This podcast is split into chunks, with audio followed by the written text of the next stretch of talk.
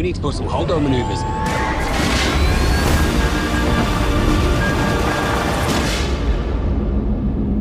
Welcome to the Trek Wars podcast, the one podcast, the only podcast that dares to answer the question which is better, Star Trek or Star Wars, by going through the entirety of both franchises in chronological release order. I am one of your co hosts, Kenny Madison. Uh, along with me, uh, as per mostly, is. Aspen Webster. I am the Star Wars fan contingent. And uh, oh, oh my gosh, did someone just blow a little plastic whistle? No, dare I say, I think I hear someone just yelling whistle Whistle. in the background. Uh, we have host of the Hold Holdo Maneuver podcast and our second guest ever, Marc Vibbert, uh, i.e., uh, also known as Captain Vibbert of the Holdo TLJ 121517. yeah. Spe- special points to anybody that understands all those letters and numbers after Holdo. Is that the release date of The Last Jedi? There you go. Okay. I was like, TLJ, Last Jedi. Yeah, yeah, yeah. It's beautiful. It's good. I get bonus Uh, points. Good. No, Yeah. okay. Well, that's fine. Uh, Also- and Mike sends his regards. Uh, he was dealing with a, a, a youngling uh, that was uh, mastering the dark side of the Force um, with trying to uh, take a rest for the, the evening. Sorry. And when you say dealing with, you mean like, Not not in the Anakin way, uh, more in the Yoda way. ah, Which I don't know what the Yoda way is, but it's Yeah, not the it's not the Anakin way. using, telling you two separate things, being weird. Okay. Got it. Look, I think we can all agree that uh, dealing with your emotions Mhm. and letting them run out of control, running Uh-huh. amok, can be very difficult. Which is why Oh. I think that's a perfect transition to talk about today's episode as we start off a brand new season of Star Trek today. That's yeah, right. dude. We're talking about Amok Time versus, of course, Ewoks, the battle for Endor. Whoa, I'm so pumped. I'm genuinely so pumped for this. It's uh look, uh Marc, Look. have you been you, have you been listening along with us trudging through? It's okay if you haven't been. and droids. It's fine. Yes. oh I my have. god. I I appreciate that. Uh and so you can imagine our relief at hitting uh, a ledge to park on a little bit uh, between the cartoons. Yeah. Wait till you Uh, get to the Ewoks cartoons. Oh, Or wait, I no. mean, the oh the Wait. original series cartoons. Yes. yes, original series cartoons. I'm like, can we not do them? Can we skip? them? But I guess we we have to. If we did Ewoks, we have to do original series cartoons. well, we'll Yeah. get into it whenever we get around to it. But at least the animated series cartoon, the Star Trek the animated series, is kind of like Star Trek. At the same time, concentrated, but somehow expanded. okay. Like it's simultaneously much shorter and also longer, but also exa- eh, almost exactly the same people are all involved, except for Roddenberry. We'll, we'll get Aspen. We'll Oh, get into it. we'll It's get- like we'll it's like the about it later. supernatural anime. I never watched that, but I'm a huge Supernatural fan. What? Like massive. And there was an anime. Uh, Yeah. yeah. Quick quick with that is that Jared Padalecki did the voice of Sam for all the episodes, but Jensen Ackles only did the voice of of Dean for like the first and last episode. So it's someone else entirely. Yeah, which I'm like, if if Jared had time to do it, wouldn't that mean that Jensen did too? Because when they did that anime, they would have both been working on the same TV show at that time and would have had the same amount of free time. Yeah, right. Maybe Jensen was too busy um, starting breweries here in Austin, Texas, and donating to uh, great nonprofits. Jensen Ackles, real mensch. two things. Yeah. Two things. One, how long was this supernatural anime? Just like a It- season. Yeah, it was it was like one season, but it was like if you made, I think it was like if you if you did the first two seasons as, uh, like if you did the first two seasons of the live action show as one season of an anime show. Sounds far more palatable for me.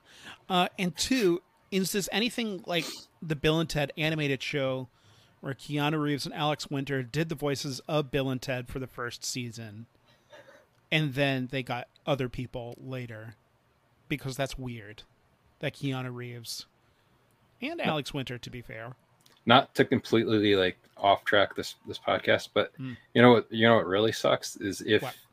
uh you're Ernie Hudson and you try out to do the voice of Winston Zeddemore in the real Ghostbusters animated series and you don't get the part but Arsenio Hall does.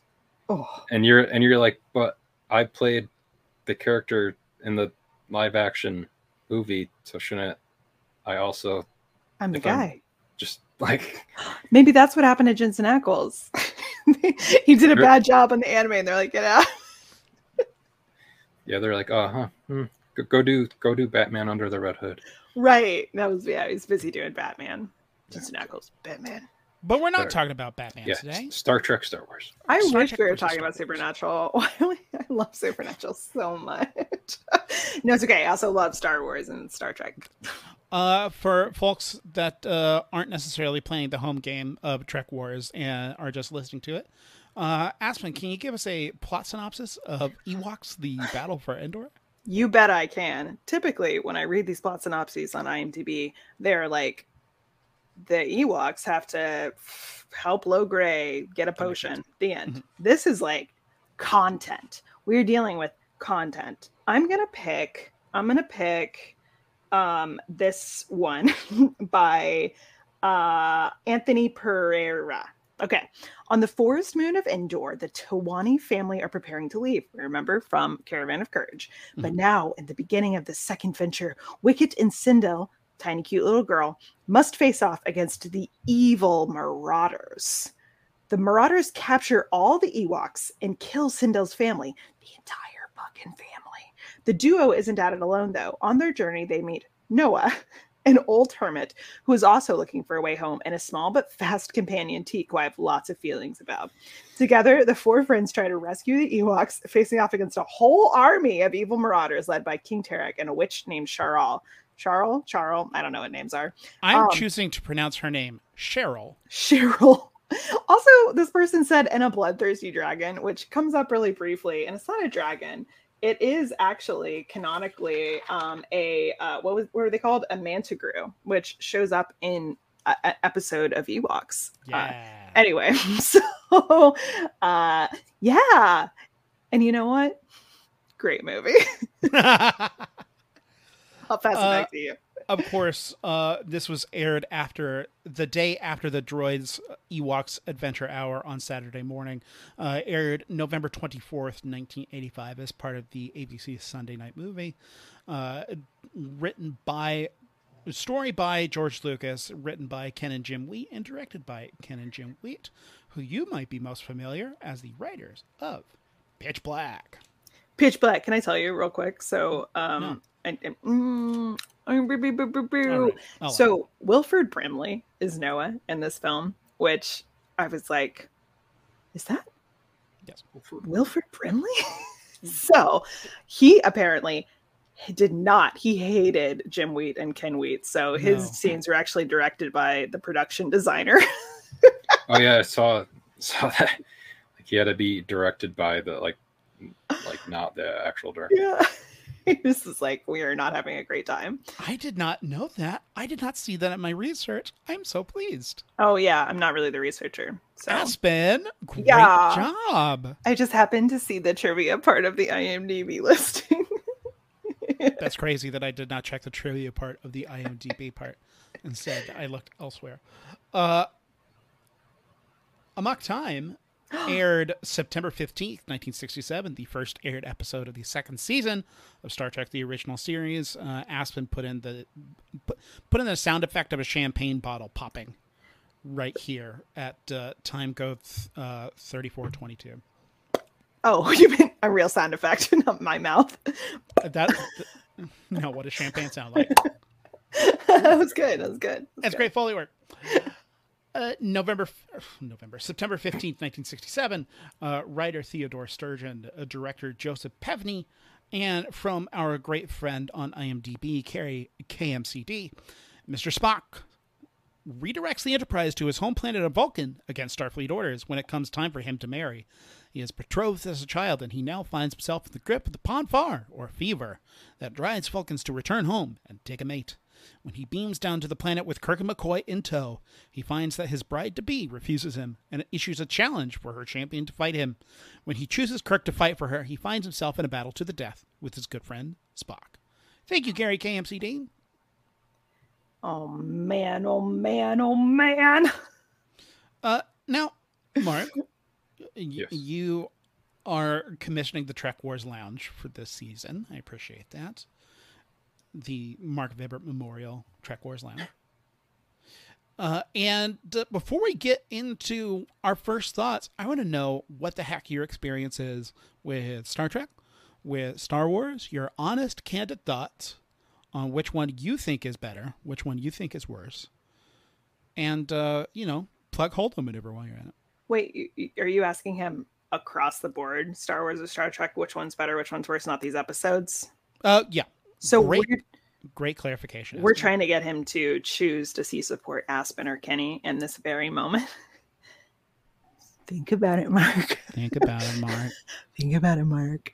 Reminder: you are Well, under oath, not- counselor. I was going to say not to. Um, I mean, I, I do do an, a show called Holdo Maneuver. A, a It Star could be. Wars It could be any one of them. You might think that any one of them might be better. so my my experience with I'll start with Star Trek is I have seen all of the the Kelvin timeline movies. So see, I, I know I know that like you know the the the three well the two Yeah. J.J. Abrams, and then he didn't do Beyond, did he? No, Justin Lin did Beyond. Yeah, just- just Bad Robot produced it. Yes, uh, and I enjoyed all all of those. Um, I watched an episode of Star Trek Discovery. um, I have seen random episodes of The Next Generation. Uh, I have seen for the original uh, crew films. I've seen one through was the the voyage home or no wait hold on The one with the whales. yeah Uh, yeah because i haven't seen the one after that which is what the final or wait I'm so excited for Aspen to get there. Gonna see some whales.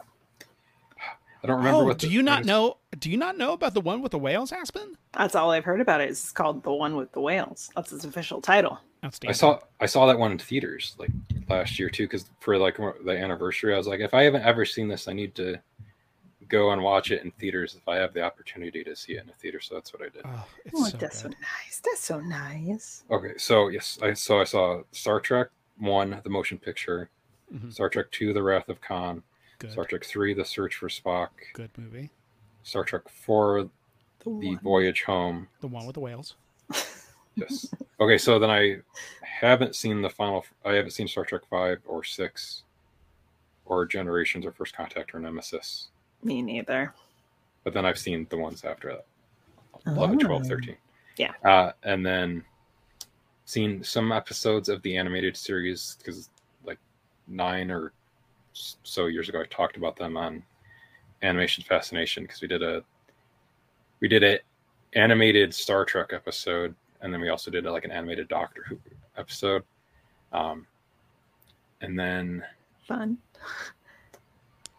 so that that's my that's my basic kind of uh familiarity with star trek so i had never seen Amok Time before uh i had like it was familiar to me as far as what happened in it because it's Cultural assuming osmosis. yeah like like yeah like an iconic episode and i was looking up um photos of it to like try to put some art together uh i saw that the uh, the new series Strange New Worlds. It looks like did kind of a like a reference to it. I didn't see. It looked like they matched a lot of the set, which is kind of cool.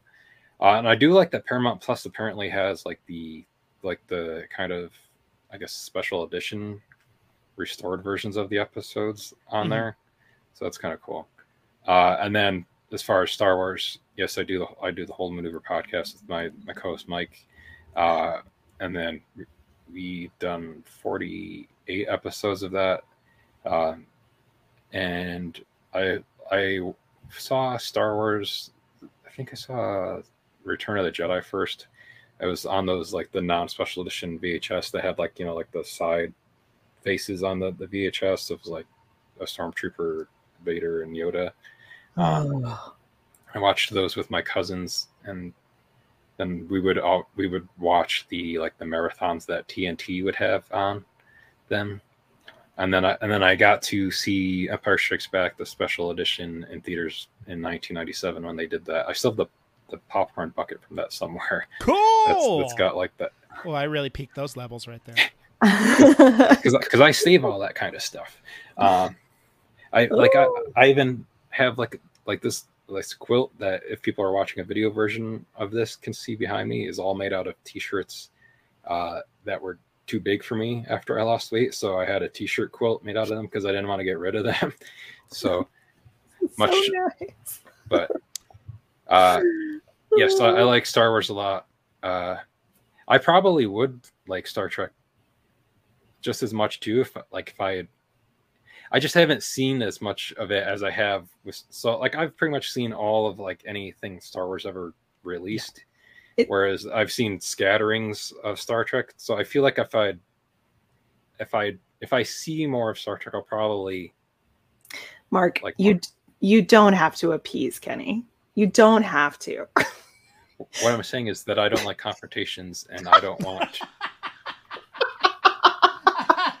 I don't want to, to to choose uh, Gosh, one, no, one way or I- the other. Be- because one of the things, I mean, we are so much more interested in finding out how the art resonates with us and our values. So if Marc comes on as just like, let's let's take a flamethrower to both of these things, I'm all for it because it's an outside perspective, and considering that I'm growing up with Star Trek with a completely unobjective lens, where I'm just going to love it no matter what. It's it's just really refreshing to be able to show someone a classic episode of Star Trek who has very little to no attachment to it and see what the read of this is as an isolated piece of art. What we're saying is we hope you hate them both. Yeah, that's true. That would bring us so much joy. That would make me so happy. we would love for you to be in conflict with us. Yes. Wait, yeah, what were, what were, what were we talking about? What were we talking about? What were we? I was oh. I oh. was not taking a stance one way or the other about Star Trek and Star Wars. and we want you to be in conflict with us because we want to hear if like you hated these episodes or not. We would love it. And if you hated this movie or, or hated this episode because we like to hear different thoughts. Yeah. I, I definitely have thoughts. yes. Uh, I mean, let's get into our first impressions, and I have a sneaky suspicion that we'll probably want to end on Marc.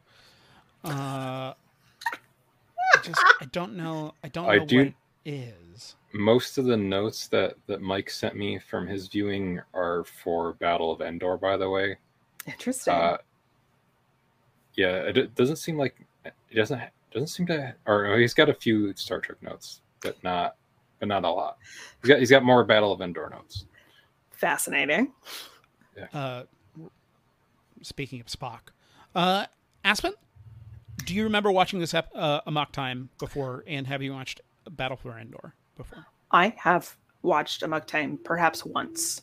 Um Perhaps guess once. perhaps once. My guess is once. Mhm. Uh, again, it would have been over 10 years ago because I was familiar with it in a way that I was like, I must have seen this episode. Uh, I, yeah. So, but I, I didn't remember exactly what happened. Um, so I think I've seen it, but it's still sort of fresh. I've never seen Battle for Endor. Uh, had no idea what to expect. Thought that that kid would be in it the whole time. Um, so that's where I land with those. Yeah. What is he? well, also, I didn't even realize what's his name. Mace. Is that his Mace. name? Yeah. Okay, Mace. I don't know. Mace. He also that doesn't look like Mace. Like that looks like some other dude. I thought there was going to be some other man. Not. He also Wilford doesn't even wear that in the movie. Uh, okay, for Okay, folks that are listening to the audio version, can you please Sorry. describe what what we are all talking about because Aspen Aspen and Mark both sent me the same message, which is why is Mace on the poster? Not Mace Windu, mind you, but Mace, uh, are ostensibly one of our co-protagonists from the Ewok Adventure, also known as Caravan of Courage, an Ewok Adventure. Which, uh, quick aside, the name Mace actually dates back to the earliest incarnation of Star Wars, a 13 page treatment written by George Lucas in 1973 called Journal of the Whills Part 1. So that's where Mace was used for the first time. Then in these two Ewok movies, and then finally uh, some little known actor named uh, Samuel Jackson, I believe, played Samuel a Jackson? character Mace Win, Win, Win Window Window Windu. Oh well, he was sent out a window. Indeed. Miss window. yeah, I, Yeah. I I love that. I It's yeah. uh, it's like poetry. It rhymes. the text the text I sent you. Kenny, I said, "Is this Mace? This boy is dead." like, Which like- To be that fair, reference is now like poetry, all right? it's like poetry. It rhymes. um yeah and my uh kind of just like first impressions just gonna go off of it. Loved them both. Loved them. Fantastic. Different experiences. Love was ench- enchanted. Best Star Wars that you've ever seen. best Period. star wars i've ever seen. Just blew me away. No no. Not the best star wars because mark's face is like i need to leave. Um no. I was uh sometimes i'm more surprised than anything and the uh surprise makes the experience even better because i was like i've been watching some fucking ewoks for months now and i'm just like blah blah blah and then i was like wow And we've we found our way. To be fair, we found our way into enjoying some aspects of both We Ewoks do. and droids. We do, we do. I just didn't expect Caravan of Courage was fine. This movie was an actual like film, and so it certainly a lot more. of- It, it starts off much stronger than Caravan of Courage. it starts off horrifically, like Yeah. true horror. Like the bad guy, the villain of it, just like through the smoke of the burning Ewok village, he stands there like some kind of horror orc. It was great. Oh, loved Horror it. A horror orc. So Uh, I believe yeah. you're talking about Lord Terak, played by I Cal. Struycken, who I plays. Mr. Homn on Star Trek: The Next Generation. oh, he he's also um Lurch. And No one remembers him for- that. Everyone remembers him as Mr. Homn from Star Trek: Okay. Next Generation. All right. Well, you know who also was there? Uh, not to just get into this immediately, but also uh, it was. I, I'm not going to say her name right. Maybe Sean, Sean, Siân Phillips. It's she's Welsh. She was literally uh, in I Claudius, and she was one of the Bene Gesserits in the original Dune. Like she is bad bitch, and she gets to play another bad bitch witch. I love it when there are witches and Ewoks. So You're talking about Cheryl the Witch. yes, Cheryl the Witch. But yeah, she's like great actress, like fantastic. Huh. I had no, I had no idea. It's like Wilford Brimley, this one in here. I'm just like, what is this? Wilford film? Brimley getting the getting to be first build. I wonder how many Wilford Brimley joints have Wilford Brimley build first. Marc, you work in the industry. The diabetes commercial. Cocoon. Cocoon. I don't. Maybe. Cocoon. Cocoon? Uh, That's it. Which, speaking of Ron Howard, uh, I was getting speaking and speaking of Cheryl, I was I was getting uh, hardcore Willow vibes, uh, which didn't come out for another three years after this, and the which I'm wondering like how much of like pre-production of that possibly influenced this, St. how George Lucas produced both uh, and because I don't remember what the name of the like the main villain is in the the, the original Willow movie, but like it, it felt like almost like that like it was like if Cheryl left Endor and went and hung out with uh, Warwick Davis on on a different plane of existence, than yes, it's the multiverse.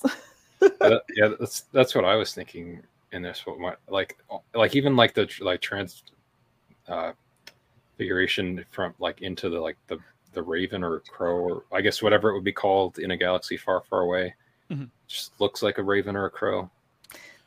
Willow and his allies are pursued by Queen Bavmorda's daughter Sorsha and the evil commander of Queen Bavmorda's army, General Kael, whom are searching for Elora and bring her back to Queen Bavmorda's castle, where Queen Bavmorda bids to kill Elora in a ritual and prevent the prophecy of her downfall. Yeah, I mean, I haven't seen Willow, and I I- appreciate that perspective because, as we established in the previous episode where we were covering Caravan of Courage, George Lucas was trying to make this stuff for his daughter, so his Yes. daughter could watch this stuff. Um, Isn't isn't the backstory to this and the reason why he kills off the entire family is because she had she was a fan of the movie Heidi and he basically wanted to make Heidi or make Cinder a or Cindel a an orphan like Heidi that was living with an older man in a hut in the woods. Yes, Marc. That's So he- Trauma he, he, is he made drama. he made Star Wars Heidi.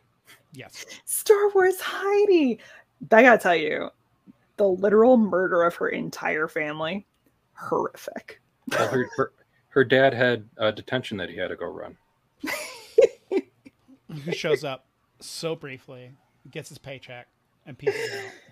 Yeah. You love He to had see to he had to go hang out with you know the Breakfast Club.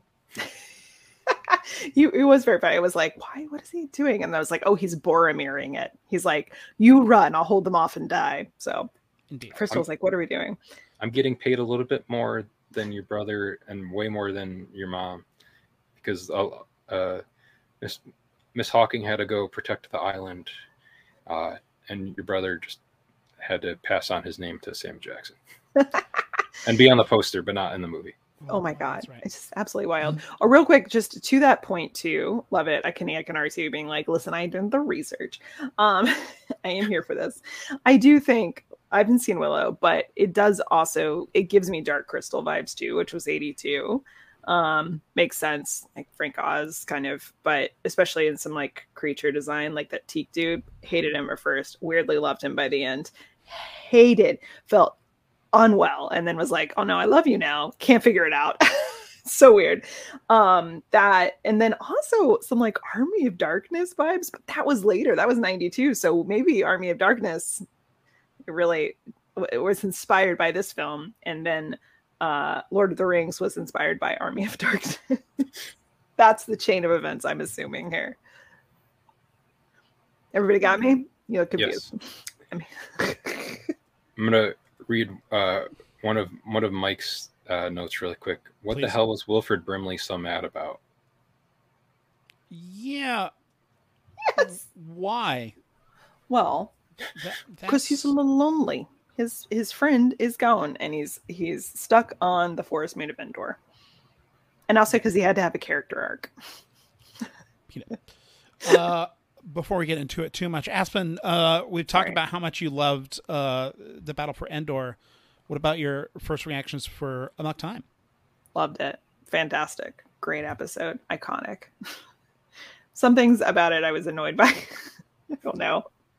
As always, I, I was confused by its positioning on women in Vulcan culture because clearly they have many rights and hold positions of authority, but there's a lot of talk about like possessing them, and then they only like are able to get uh, the land or the, uh, the the possessions of their husband when you know they're actually married. So that always, as for the usual, throws me off a little bit.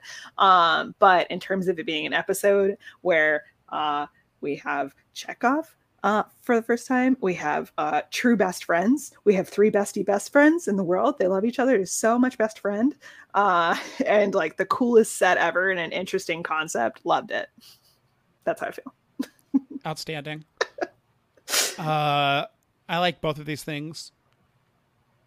Marc, Oh, Kenny, you. He's going to get us at the end. He's going to be like, I rank this one a two out of 10. no, I got no contrary takes. Uh, I, I've got no spite rankings here uh, because I have a sneaky suspicion that all of my opinions will just kind of spill out in the general discussion point. Uh, And I am uh, I am most excited to hear uh, what Marc and your co-host Mike, what your opinions of Ewoks: The Battle for Endor and Amok Time are. Uh, starting with Amok Time, and I have a sneaky suspicion we'll probably want to end on Battle for Endor. So with Amok Time, uh, Mike and I also agreed uh, with Aspen there. It was so I I wrote in my notes as like Spock acting like a hardcore misogynist. Uh, Spock has some pen of aggression, and dude needs to. I wrote dude needs to get laid.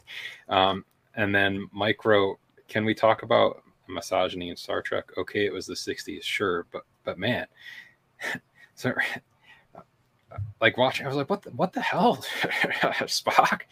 Like it's like throwing throwing food like across the hall, uh, staining walls and stuff, make making ladies cry. Did you did you know going in that he was going through the Vulcan rite of Pon farr? I did not. Ah, so were you and Mike just being like, dude needs to get laid before the revelation that Spock was indeed functioning like a salmon? Well, I I knew partially what the episode was about just because I saw the the premise on Paramount Plus, it, but it didn't like like lay out all the specifics. So I was like, oh, okay, so it's something have, have having to do with mating. Um, so that's, that's why I had that that thought. Several days later.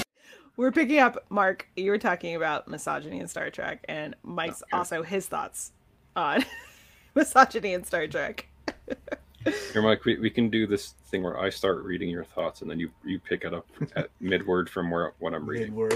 I mean, let me just pull up the same text message. That way, I have that word for word. Yeah. It'll be like a cool cinematic like like voiceover segue thing. Oh It- yeah, it you will s- be none of that. it's as if like he wrote you a letter while at war, Yeah. and you're reading it, and then it fades to his voice.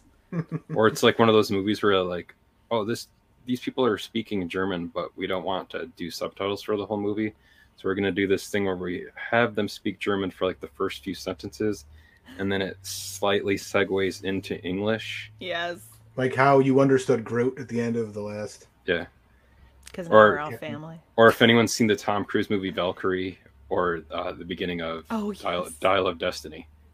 Or just Avatar Way of Water, where he's like, Yeah. I understand the language now, and then they just never speak Na'vi again. All of these cinematic references and more. All right. So you got you got your your text up, Mike. I'm ready to go. All I'm right, so read You're, number five. I, I can see it on my screen. Okay. How does my sound sound? It sounds. How's my sound? Sounds better now. Yeah. Good. Great. Sketchy. Okay. But that, that's just you. That's- Not really. so, so, anyways, misogyny. Uh, can we talk about misogyny in Star Trek? Okay, it was the '60s, but sure. But man, like, I don't know. It was like I've never. This was the only episode of Star Trek I've ever seen start to finish. Only one. I've started many, never made it all the way through. That's another bullet point that I sent Mark as well. But I just never re like he, where we are today versus back then is just like, holy hell, is this misogynistic? Okay, so this is this is fabulous because we've got Mark's take on how what his relationship is with both Star Trek and Star Wars. But Mike, first off, welcome to the sh- welcome to the show. Right. We should actually say hi. What's up? oh hi, hey, what's going on? We are picking we are picking back up several days later due to a technical snafu, and luckily our best And friend child Mike has been able to to, to join us. Like we were saying, I'm sorry. What was that, Mark? Uh, so I said misogyny, Mike. Misogyny. Mike. Well, actually, Kenny was either going to reprimand me for never seeing Star Trek, or Oh, Never, never, never, never, never, never. It's he was an incredibly he was going on daunting a parallel. No, because we we talked about what Mark's experience is with watching Star Trek and Star Wars. Mark uh, was kind of vague about what his preference was. Uh, it's just kind of pretty vague of if he likes Star Wars or not. Uh, Mike, you have not seen Star Trek, period, and I assume that Every time I've tried, I failed. Uh, what uh, what is your what is the barrier for for entry? Is it just inaccessible? I always just you? found it like too. It, it was boring to me. Star Trek. excellent. That's exactly what I want to hear. I was just like, anytime I tried, I was like, it's just maybe it's because I didn't. I saw Star Wars first. I don't know, but I just was always just bored by it and just walked away from it. Even when the um, what's his face new movies came out when I was working at Regal. Oh, I'm For the Abrams, name. J.J. Abrams? J.J. Yes. Abrams ones. I, I just didn't care to watch it. And, like I had to walk in there and check things, and I was just like, I'm not interested in this. I'm just kind of You're like, I won't, I will not, I refuse. I'm like, how many people are in this? Count, counting people.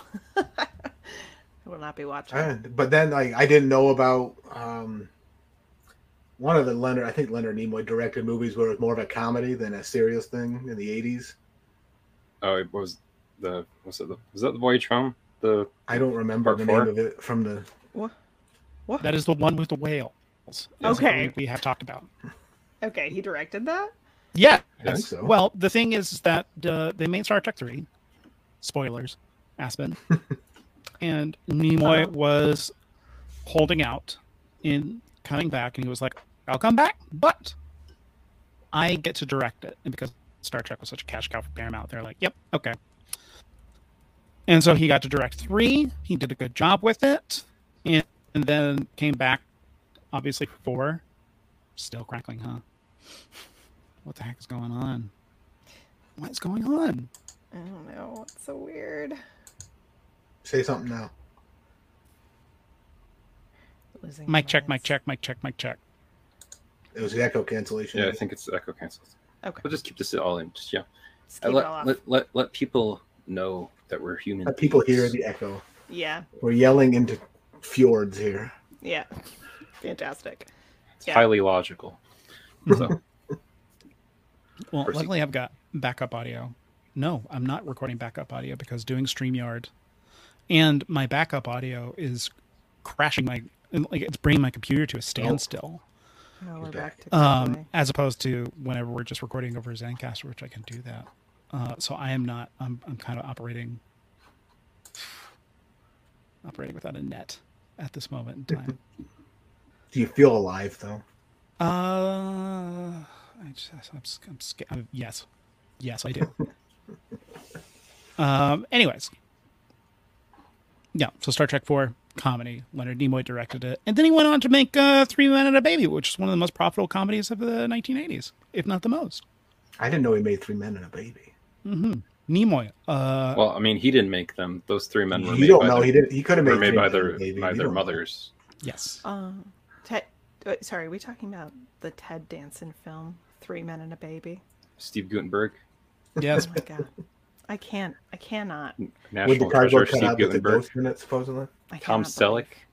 Oh, Tom Selleck! I cannot believe. He- He could have been Indiana Jones. He could have. Could have. Yikes! It's true. think- I think I had a dream about that last night. Was there a rabbit? Were you, spank, were you spanking Tom Selleck in that dream? Were you in my brain? Yeah, I was. Uh, Are you Aspen- Mike's dad? What? Aspen, because you are the Star Wars contingent of the Trek Wars podcast, Yes. can can you speak to Mike's barrier of entry for Star Trek? Uh, uh, ooh, interesting. Uh, you know, it's funny. I was just thinking about this. I do think that Star Trek is by nature more uh, science fiction oriented, and I'm gonna go off on a tangent here. And Star Wars is more like action, fantasy, adventure, even though it's in space. And I was thinking about this in terms of books. How I am like sort of trying to get through a beloved book right now that's more hard sci-fi, and I'm having a hard time. And all I can think is all I want to read is fantasy. So maybe you have the same sort of thing. Maybe it's just like the vibe of it is just more appealing. Because I can Right. understand if it's like original series, like a lot of people are like, oh, original series is a slog. But the other stuff, not so much of a slog, right? So, Well, the thing about Star Trek is, uh, especially compared to Star Wars, it's a lot of people in rooms talking. talking, especially Next Generation, which we haven't gotten to yet, Aspen. I don't even know. There's a lot of people sitting around tables talking. Uh, original series is a lot more action packed in comparison. Ooh. but also it's got it's got the storytelling notions of the 1960s so things are just slower Eh, Hmm. Yeah. Right. Yeah, like older film has like gets to it takes longer to get to things, older TV. yeah So- no i i would never shame someone into to not being able to get into star trek if anything i'm just like "T- tell me is star trek good And I 'Cause would I- never shame you because I want you to be on my side. So that's no i don't I will say this: the episode we watched for this I have seen referenced more in every other thing than just about any other. And I was like, "Are you kidding me? This is where it all came from." Yeah. Yeah. like Futurama specifically, I think it oh, referenced yeah. it two or three times. Which Oh, is yeah. A very cool experience. I think Austin Powers references it. One of oh. them, because I think there's like a, a f- a fight with like Oh. I just kept thinking American Gladiators too during during that because there's like the whole Amer- American Gladiators thing in the '90s where like they had basically The ni- like, they re they relaunched American Gladiators in the early. Oh, I'm, I'm talking about '90s American Gladiators where they had the double-sided padded thing. I don't even Yeah, know what they the had hell that it's in the relaunch too. It's a Q-tip. Just call it a Q-tip. yeah, the Q-tip. It's known as the Lirpa In American Gladiator or in Amok Time. Oh. it's Cute. Okay. I have been been told uh, Strange New Worlds is a good jumping on point for people that have not ever watched Star Trek at all because it is essentially the original series, but We're obsessed with Strange. made made contemporary. Made contemporary. Oh yeah. And It when I, when when I was making art for some of the stuff for this, Makes I sense. saw that they did a reference or there's some kind of continuation or connection to a, Amok Time. Oh yeah. Yes, yes, yes. There is an episode. Um So when it was funny because I I guess I had mentioned that I have only I probably seen this episode, but like years and years ago, I did not clock it when I watched the Stranger Worlds episode. Like that it's even like the same betrothed, it's the whole same thing. I just I don't even know. And yet I still with Stranger Worlds was like, This is great, I get it. Oh whoa, whoa, whoa. That's what I Which is the point. Yeah. That's the point. point, and that's why that show works because each episode, I mean, the entire show works without knowledge of Star Trek, which I think maybe to also speak to Mike's point about Star Trek seeming uh, impenetrable and boring. There's so much Star Trek, right? And I think it's the same thing for people with uh, Doctor Who now too. Is Oh yeah. that since it's been around for 60 years, even even now, if you do New Who from 2005 to now, that's that's still So much. a lot. it's so much. It is okay. Well, Mike, back to back to your thought, Yeah. uh, and also the shared Mark thought. I so you did it because I also expressed a similar thing where I was like, I'm having trouble in the way like that we are uh, talking about the ownership of women. Uh, I have been watching Star Trek and have been like. Okay, this is a reality of the circumstances. But then sometimes there will be like an episode where it's as if women are actually capable it's, you know like the it, it, it's and it's more than just as an accessory and so i think like the example for example the the um uh, City on the Edge of Forever is like a great example, I think, of like when a woman who's char- a character is like truly seen and respected. And so, yes, like if you haven't seen any of the other stuff, you might be like, well, I guess this is just what Star Trek is. And so that's true. And also, it knows it can be better, so it still Right. feels disappointing. I never thought this is what Star Trek is. I was just like, it's the '60s, Yeah. and we were. I was like, what the hell? Was, like, how is this accepted? But people sleeping in the same bed couldn't be shown on TV. Well, Like, Wow. Control of women's bodies tends to go together with things. you you think about all the stuff that was censored, and then the stuff that wasn't.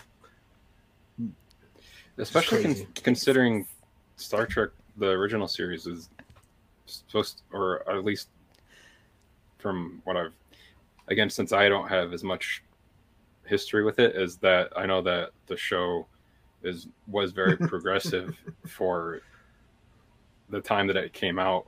Like I know, like there's like the, the kiss between uh, Captain Kirk and Uhura on the show, which uh, I don't like. I don't know the whole context. I just know that it happened at some point in the show, and that that like that caused like a whole thing when that happened. But It probably so caused the whole thing now. Sadly, yeah, Oh, it's like poetry. It rhymes. it's like poetry, it rhymes. Uh, it's so dense. Every single image has so much going on. Um, and here's the thing: does progressive ideals and even that interracial kiss is part of the Star Trek mythos, and Roddenberry talking up his own legend between the cancellation of the original series and whenever Star Trek gets really for Roddenberry whenever he goes back with Next Generation because we're going first interracial kiss, first interracial kiss, Roddenberry. What a trailblazer. Can't believe it. Never mind the fact that in season three, Roddenberry was not the showrunner of Star Trek at that point. He was just kind of coming in every once in a great while. And also, we're neglecting to mention the producing studio, Desilu, was owned by a Cuban man and a white woman on that that was extraordinarily controversial and they were a married couple that kissed all the time Lots of kissing. but Yeah, no this the this that is can't- different that you couldn't show sleeping in the same bed. They were, Yeah. yeah. Lu- when, uh, They also hinted at Ricky beating Lucy, didn't they? Didn't they? yes. Look it's different Look, Yeah. Yeah. I- yes. I mean, the honeymooners was that was the entire Oh. established idea of that show. Boom, was- that pow, was- straight to the moon. Yeah, that that was the tagline. which One then of these kickstarted uh, our interest in nasa and going to Yeah. the moon which was According really to Futurama, it did. and that's why Hon- honeymooners was such J- a trailblazer in the JFK was science watching community. watching that show, and he's like, you know what? When, We- he, he just looked over to to Jack. He was like, one of these days, going to the moon. Yeah that's right you know, uh, an interesting. There is something here that. Uh, not Kenny. This is so good to know because, like, I did not like. I I wasn't as familiar. I think that is interesting. We did do that thing where we had a little one-off episode where we talked about where we compared uh, Phantom Menace to the motion, like Star Trek: The Motion Picture, and I feel like you talked about that a bit, where it's like someone kind of coming back in, much like Lucas, like reclaiming a vision. It perhaps not going quite as well as he had liked. Yeah. So it was pretty familiar. But there, okay, I think I know we're just doing first impressions, so I don't want to like cut off your thoughts on like Battle for Endor, but you said something that really was interesting, like about thinking about um like two different like different beds. What is this? Like what's the time period? And I do I I was really struck by the sex like the shame around sex. Like as it The was. Spock? Which is funny because right, like Kenny, you've said often you've been like, yeah, Roddenberry, super super horny, Horny. man. very Horny man. And I and it's like a very Wow, horny Berry. episode. Like Spock is super horny, but it, it is it is manifesting in the most peculiar ways. Like it's like aggression.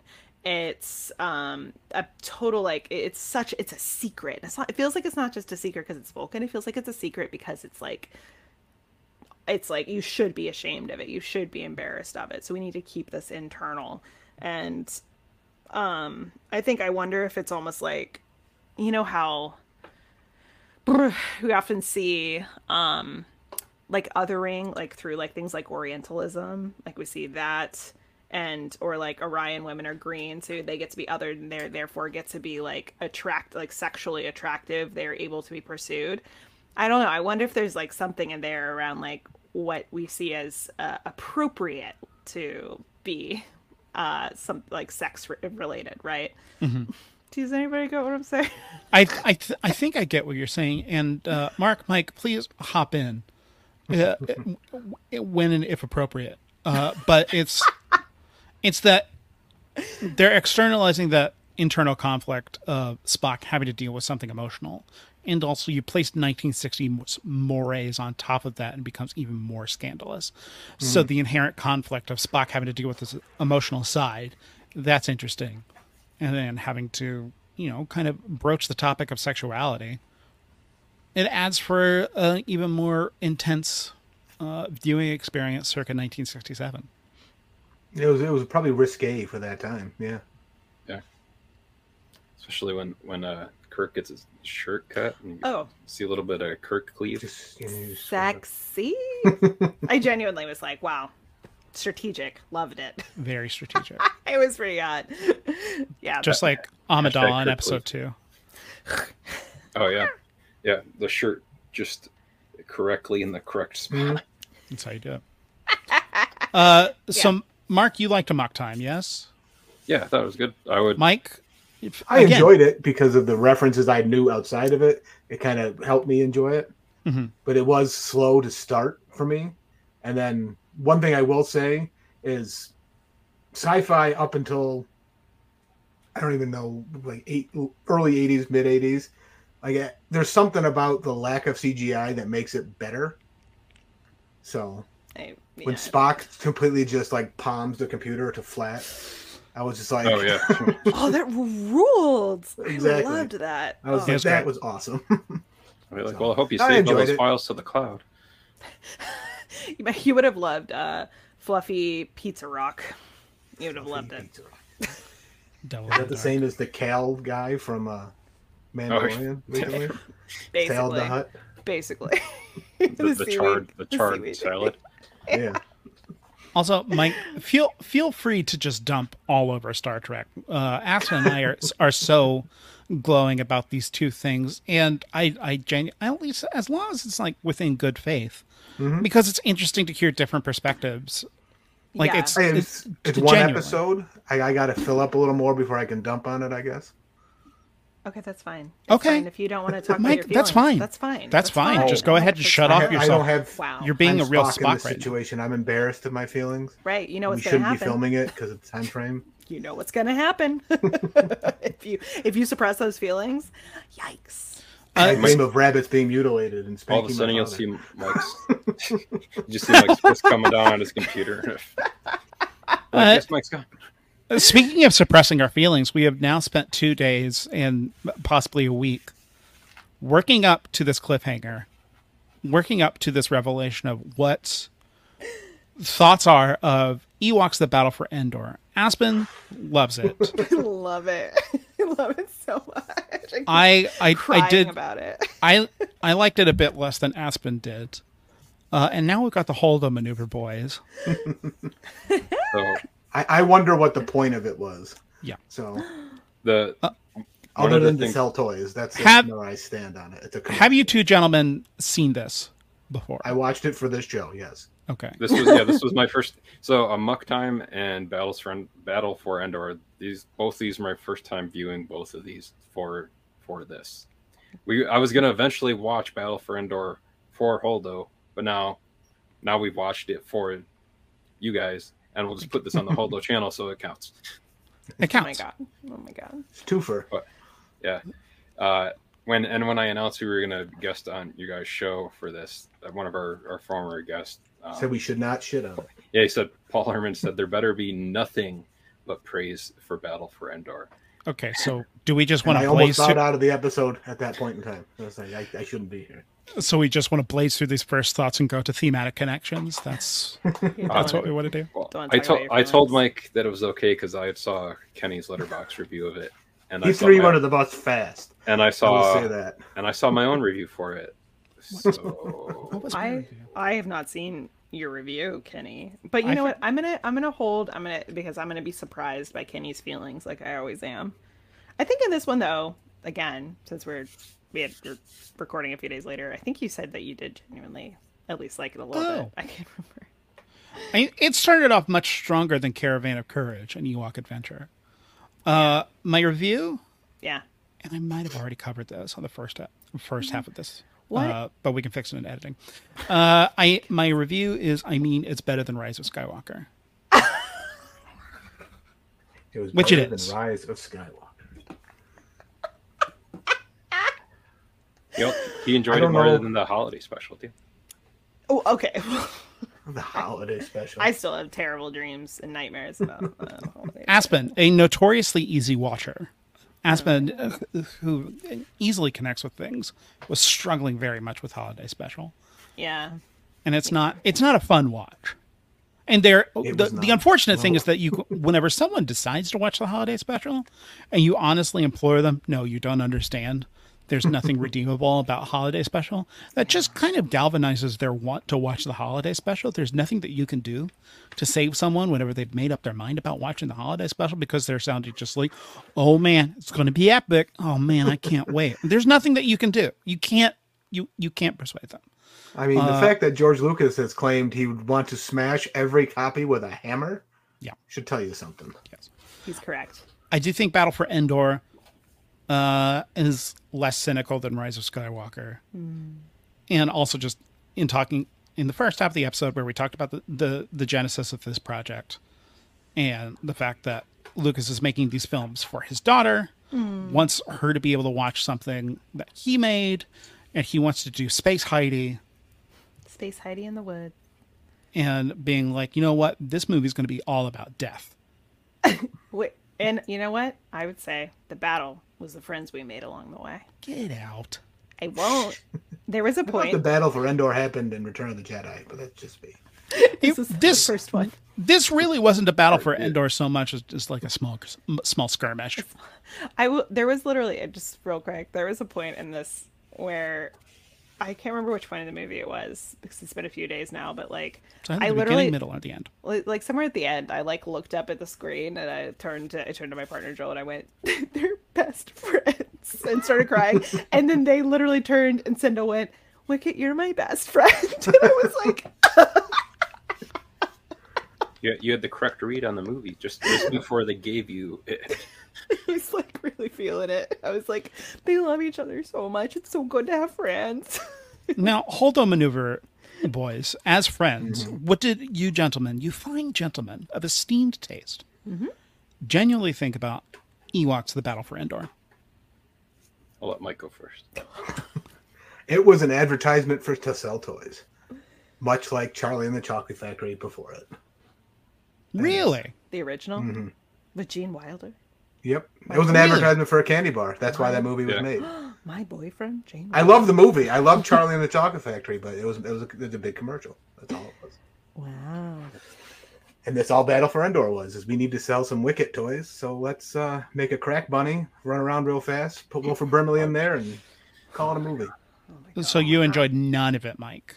I was bored, and I had to pause it and walk away several times. So that's exactly what I want to hear.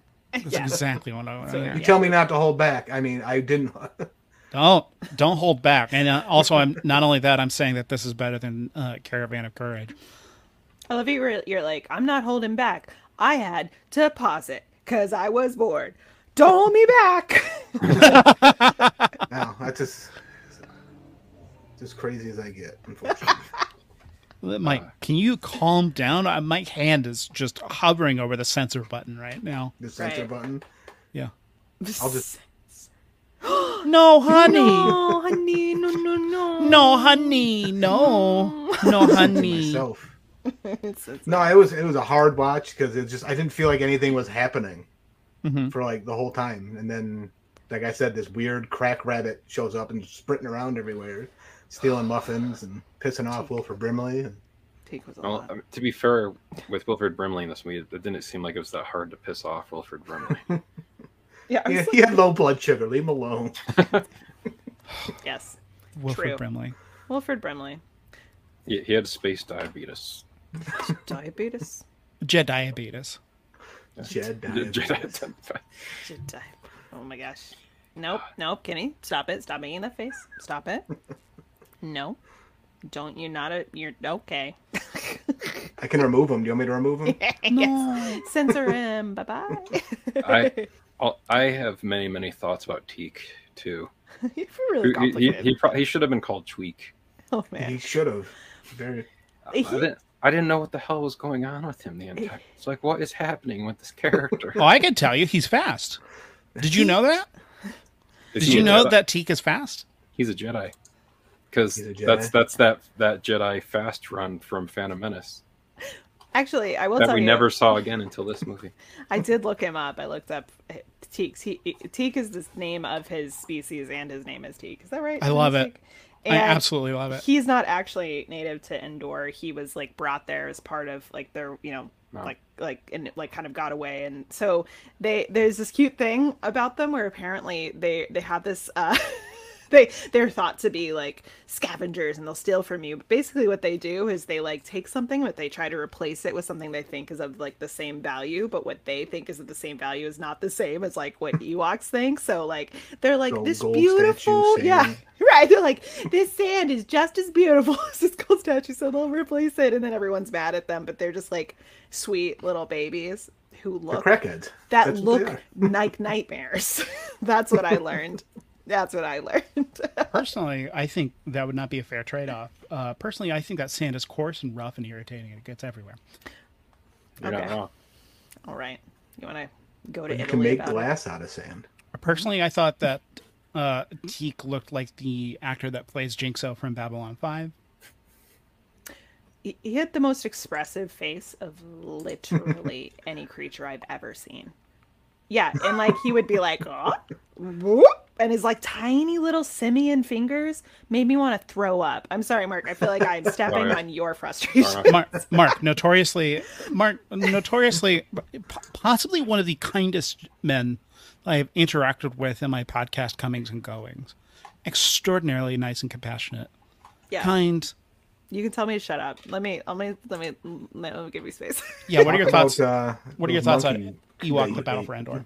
I'm not going to tell you to shut up. I was I'm, I'm the guy that went and saw Barbie three times and cried all three times. Three times. Yeah.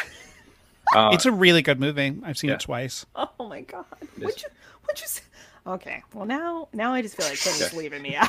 um, but yeah, so but besides Teek being creepy as hell in the in this, I thought him and Wilford Brimley had like kind of a toxic relationship too, because like Teek was like trying to help him all the time and like trying to get more friends for him and like here you need Cindel and and Wicket because you need more people that can like show you love in your life and you're just being in an a hole all the time to me, but I'm gonna still help you out. yeah, because we're best friends. Yeah, it's like you you give me the crack, and then I run around fast, You give me the crack. And then I get you your your insulin, and then you know we're all good. Withholding the insulin for love.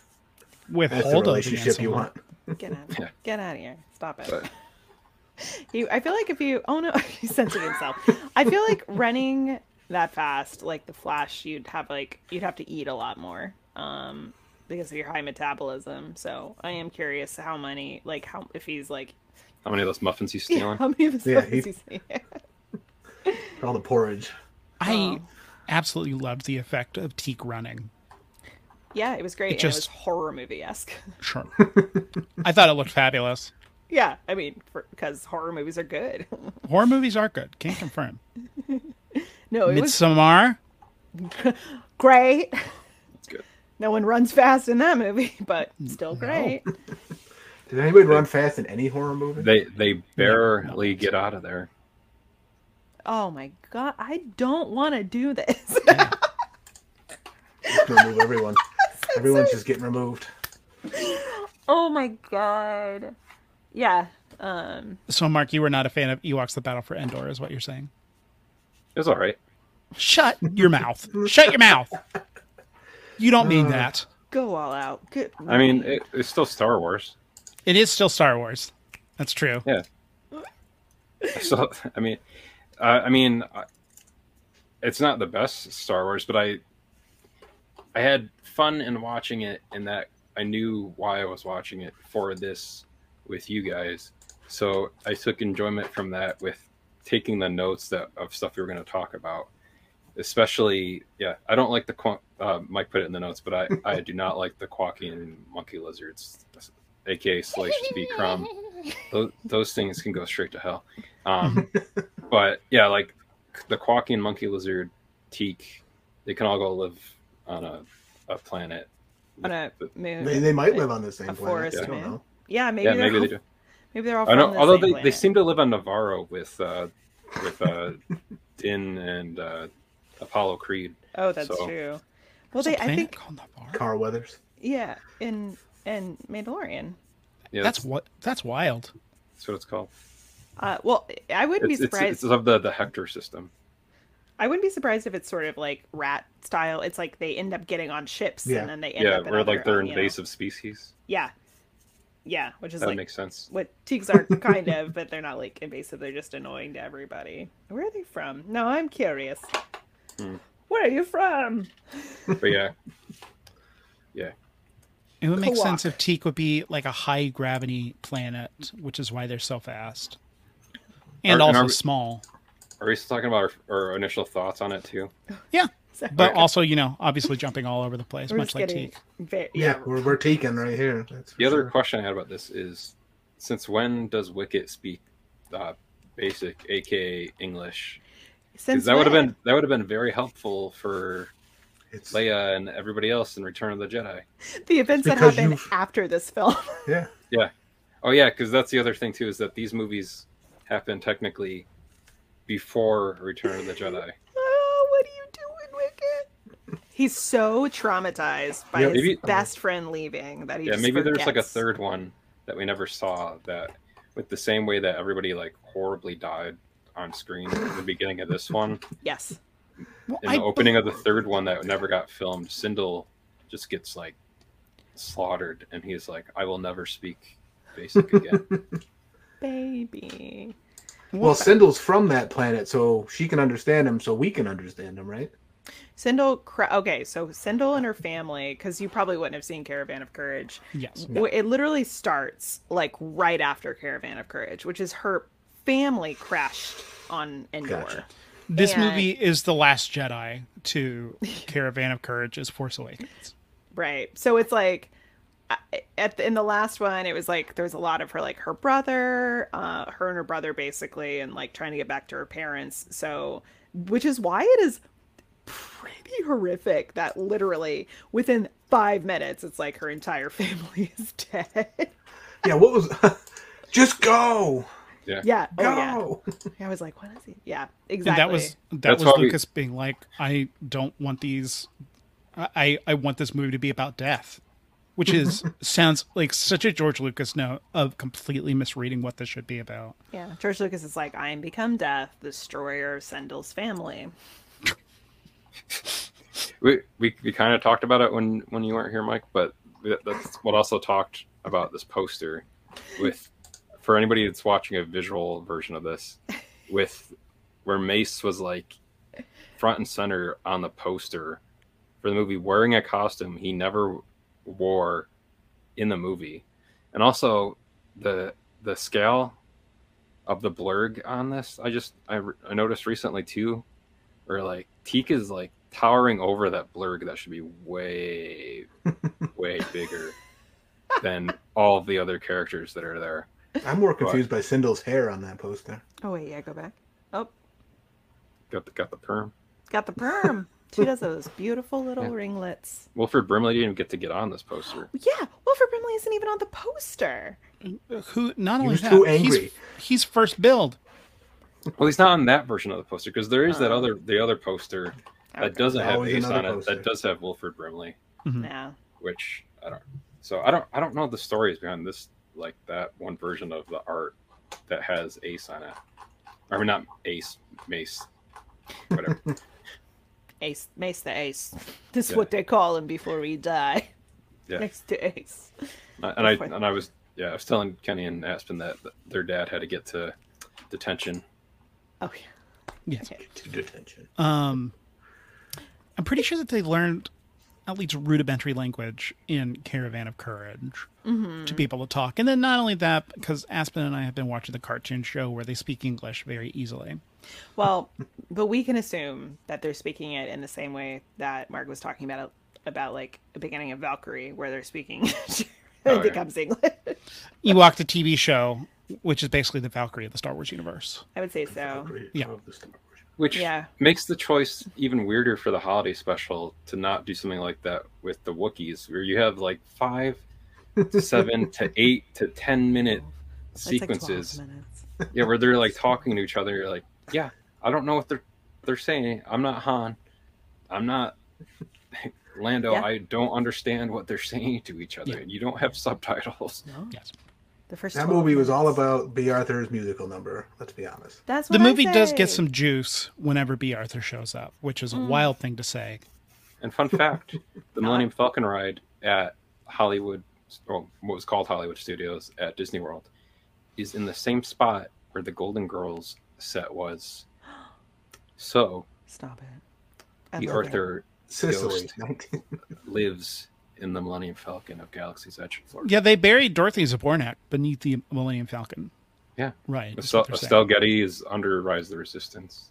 Do we think that Bea Arthur is like Force Ghost? Will pop Yeah. up sometimes to those who deserve Yeah, it.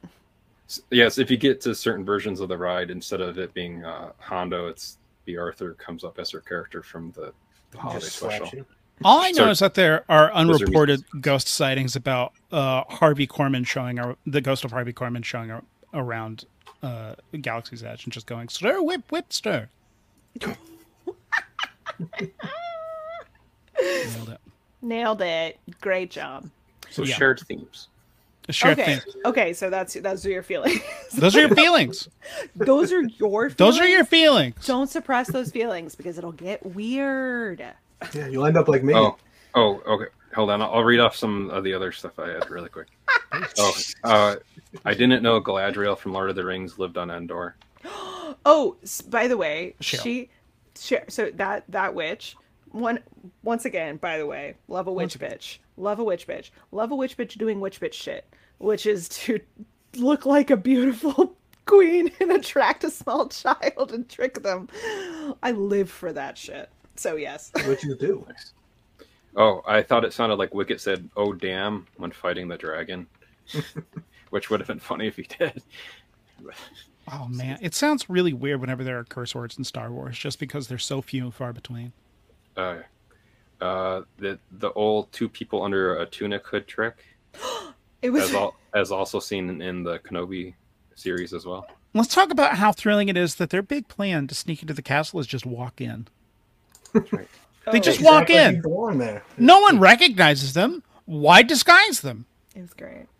Two kids and a man in a trench coat. It's so good. It's a great trope every single time, remember. and I love it. One ticket to Oppenheimer, please. it was truly great physical comedy, honestly. Uh, and then what else? Oh, I said I ship uh, Cindel and Wicket. Oh, hold it. Hold, Mark. Okay. Hold it. Hold. Oh, oh, Hold the ship. Mark. Hold it. I Mark. Oh Mark, yeah, it's hold because Really? it's because we have a game. We at have a end. game. You have Okay. to hold that. You have to hold that. forget what I just said. Uh, really quick, I, I forgot four things that I had about Amok Time. So what's what's We're going back. what's in all the berry and shell mouth, and why are they tight lipped? It's a clan. Okay, okay, But, you know, Star Trek does things. That seems like a euphemism. It uh, definitely is a euphemism. With Spock looking at Vulcan porn on his computer. I was like, where did that come from? He he was looking at the childhood picture of T'Pring. Well, that's, that makes it even weirder. No, that's what he alt tabbed over to when someone walked in. No, no. Sorry, science, science No. man here. Sorry, incognito mode. Oh. Incognito mode. Incognito mode. There you go. Uh, Play the rim shot. Do it for me. Thank you. uh, your face is wet, Christine. Oh, Uh, and then the captain, the Captain Kirk uh, fake out. oh, was brilliance, brilliance. Oh brilliance. man. Christine, by the way, being in love with Spock and not being able to be with him, uh, I will tell you in my notes I wrote, this is awful for me. I cry. it is. I've I've it a personal affront that they don't get to be together. I love them so much. Oh, buddy. Next time you see someone crying, you just gotta go up to them and be like, "Your face is wet." I I cry. My face is wet. Yeah, it's Your like it's like the uh, the face off water face water falling. He like just he just like came up and Let me let me wipe that off. wipe that off your face. I mean, Amok Time is known as the face-off of the Star Trek universe. That's what they say. By the way, just so everyone knows, this is the first appearance of little baby Chekov.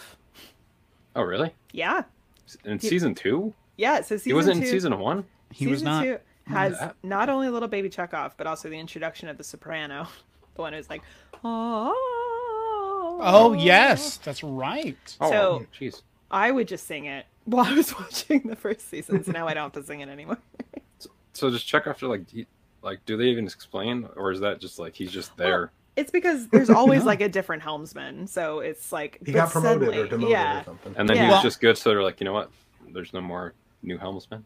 I'm gonna The- try to say what I think Kenny's too good say. or mediocre enough to not lose his job. I'm gonna be Kenny, which is that they wanted to introduce like a kind of like um young guy who looked like uh who, who, who are they trying to get? Davy Jones. Like Davy Jones for oh, the yeah, I monkeys. can see that. Yes, I can see that's that. who they're trying to get. Which Not from Pirates of the Caribbean. poor Davy. Mr. Turner. Yes, yes, they were there. That's why he's wearing that silly wig, trying to get him look like Davy. Did not know that that was a wig for a very long time. Hmm, that's wrong. I was wondering that. I was looking at all that hair. I was like, that hair does not look right. It No. just It's I have- silly. I have no wig radar. No radar. You'd, you'd think that you and I would, Kenny. Honey, you're not kidding. Bald. Eyeballed. The, the top the top part of the screen is people with hair, and the bottom part of the screen is people that are bald. Sorry, everybody. Sorry. and then we're seventy five percent beards. I'm working on it. uh, yeah. What what what you thinking about, Kenny? What you I, li- I see you looking. I see mean, you I'm- thinking. I'm looking at my notes. Oh, He's looking up at you I'm looking, uh, because of how the camera angle is working there. I'm, I'm looking at my notes, my uh, and I'm just Spock is confessing to Kirk uh, Oh, I did it about wrong the fact that Spocky horny captain, right. and Spock asks Kirk, "How did you think Vulcans procreated?" And to which Kirk goes, "I guess the rest of us assume it's done quite logically." Shatner is so funny. I and I, I wonder what uh, the Holdo maneuver thinks about the performances of Shatner, Nimoy, and DeForest Kelley because Aspen and I are clearly in the pocket for them, and I genu- I genuinely think that they are great in each episode. They never phone it in, No. and they take it they take it very seriously when appropriate. Yeah. If They- you want they- to know our perspective, I rate things like Kirk and, Mo- and McCoy are both coming as best friends. Kirk breaking the rule for his boyfriend, which I think this is the first time that he's taken the Enterprise to properly go rogue. Although Either- then I- they got the okay anyways after the fact. Well, because T'Pau is a big deal. Because she's the only person that's ever turned down a seat at the Federation Council. But both of them, it's like picking two best men. this just means a Mm-hmm. I would lot. be, I would be honored, sir. this means a lot because they have a lot of cute little tension and but you can tell he like respects him so much and then he secretly loves him Yes. sorry okay please go on with your question yes, please hold the maneuver. What do you think about the performances of Shatner, Nimoy, and DeForest Kelley, Kirk, Spock, and McCoy? Be honest now. Be you honest. won't hurt our feelings. you might hurt me I always thought people overreacted to Shatner's acting, and then I saw this and I was like, nope, he does talk like that. And Yeah. I just didn't expect that. I thought it was all like just a huge parody of it. Like maybe he did it once, but No. no, he he actually does that. That's how he talks. He decides to put emphasis on things. I also thought it was great, especially the way that he acted in this. Uh, but yeah, I I I thought all three of them were good. I didn't I did not realize that was the first time Chekov ever showed up in here. I mean, he didn't have a gun or anything, so that was interesting. No, we had that show mystery him, vial. they didn't Wait, show him and then like come back to it later. wait for it. Wait for it. But that's the whole thing of the Chekhov's. gun. You got to to wait for it. Walter Uh, Koenig is still very much alive. um, oh yeah, he was in Picard for a little bit. He was just a, a Phoenix fan fusion too. i don't know what's happening oh i got Comic-Con. it was- Oh yeah. Yeah. He had more. He had more people at his uh, table than Anson Mount did, which I felt bad for. What? What? i feel like i've forgotten who anson mount Captain is. Pike. Yeah, he- Oh. uh, yeah. Kept, yeah, I'll see forget. that. There you go. That's why I left more people I were at someone else's. uh, don't table. know names As someone, always forgets names you are clearly labeled. as that. Yeah. Cool. So, Mark, Always- you, you like Shatner and Nimoy and DeForest Kelley, Mike. I thought, they were good in this, and I, from the the the four of the movies that I've watched of them in it, I've I've thought they were good in all of those as well too. Although the first one is uh, pretty boring, the motion picture. well Yeah. it's a boring film but you know it's not boring is DeForest Kelley coming in with his little 70s disco uniform Disco McCoy. Oh Hot. boy. I thought that the acting was good, except for the stage fighting. That was kind of bad. Yeah, that's correct. well we can blame their doubles I absolutely love it whenever they cut to a wide. And I mean, the show Not was bad. never designed to be watched in high definition, right which is They didn't know what high definition was. no, not in the slightest. They didn't even know what TVs were, which was weird. so weird they were like we'll just put this out on on the universe That's right. Put on- on radio YouTube. waves Well, didn't they? uh, something with Star Trek being launched into space on something. I thought It was Oh. probably on one of those, like one of the like the like they did all the Lucy show on a gold disc and launched it on a satellite. And I thought they did Star Trek as well. Aliens are gonna be like, why do these people sleep in separate beds? Exactly. I don't understand. What's with that fake hair on that guy? Um, They think we look like. I I thought uh, um Kirk, I thought Shatner was a real little stinker this episode. He was having a lot of fun. It There's was like really fun watching Kirk and McCoy being like, "Whoa, what's going who's on? that? What's that over there?" Like they're down on the planet and they're just like he's like like Kirk like is like standing in a certain way, like he's just kind of like like he'd be like leaning against a wall, like just here to hang. It's- It's great. Is it- Is that the first time they're on Spock's planet too? yes, At least- I think they even said that in the show. Hmm. yes. All right. because I mean Spock has been a huge mystery to this point, and now obviously we're seeing a major part. Not only this, but now we're we're seeing his family has land, and we know that his father and mother. We don't exactly know who they are yet, but they're big muckety mucks. If they can get T'Pau to come in, Yes. Do we at this point we know that he's do Half we and- know that he's he's, half half, half half? or that it's like still is it still a We do. distant relative? I can't remember. Yes. Okay. we do. Got it. that that was established pretty early on. That's right. I forgot. He's a mutt. Um, He's He- a mutt. and I think yeah, that's right because so so often he's talked about that like struggling himself. Which okay, sorry, I, I okay. One more thing, one more thing. Unless One other more people thing. have other things, I am just curious. Not to not to keep talking about Amok Time, but how dare you? what do we think about Leonard Nimoy being a Jewish man? Um, like bringing like I know like he has said that he like brought that experience in as like especially someone who kind of rides the line like is never fully like Jewish enough or like isn't you know other things enough um I like to be sort of like on like to play this character um like he's like an other in the middle of like two different cultures. So just like i don't know. I'm just like i feel like this is like one of the one like it's it happens a lot but in this one it feels so clear you know what i mean? Sorry you guys. This is No, I mean that's that's a fabulous thing that I would also like to talk about because this is the first time that we've seen Vulcan society, mm-hmm.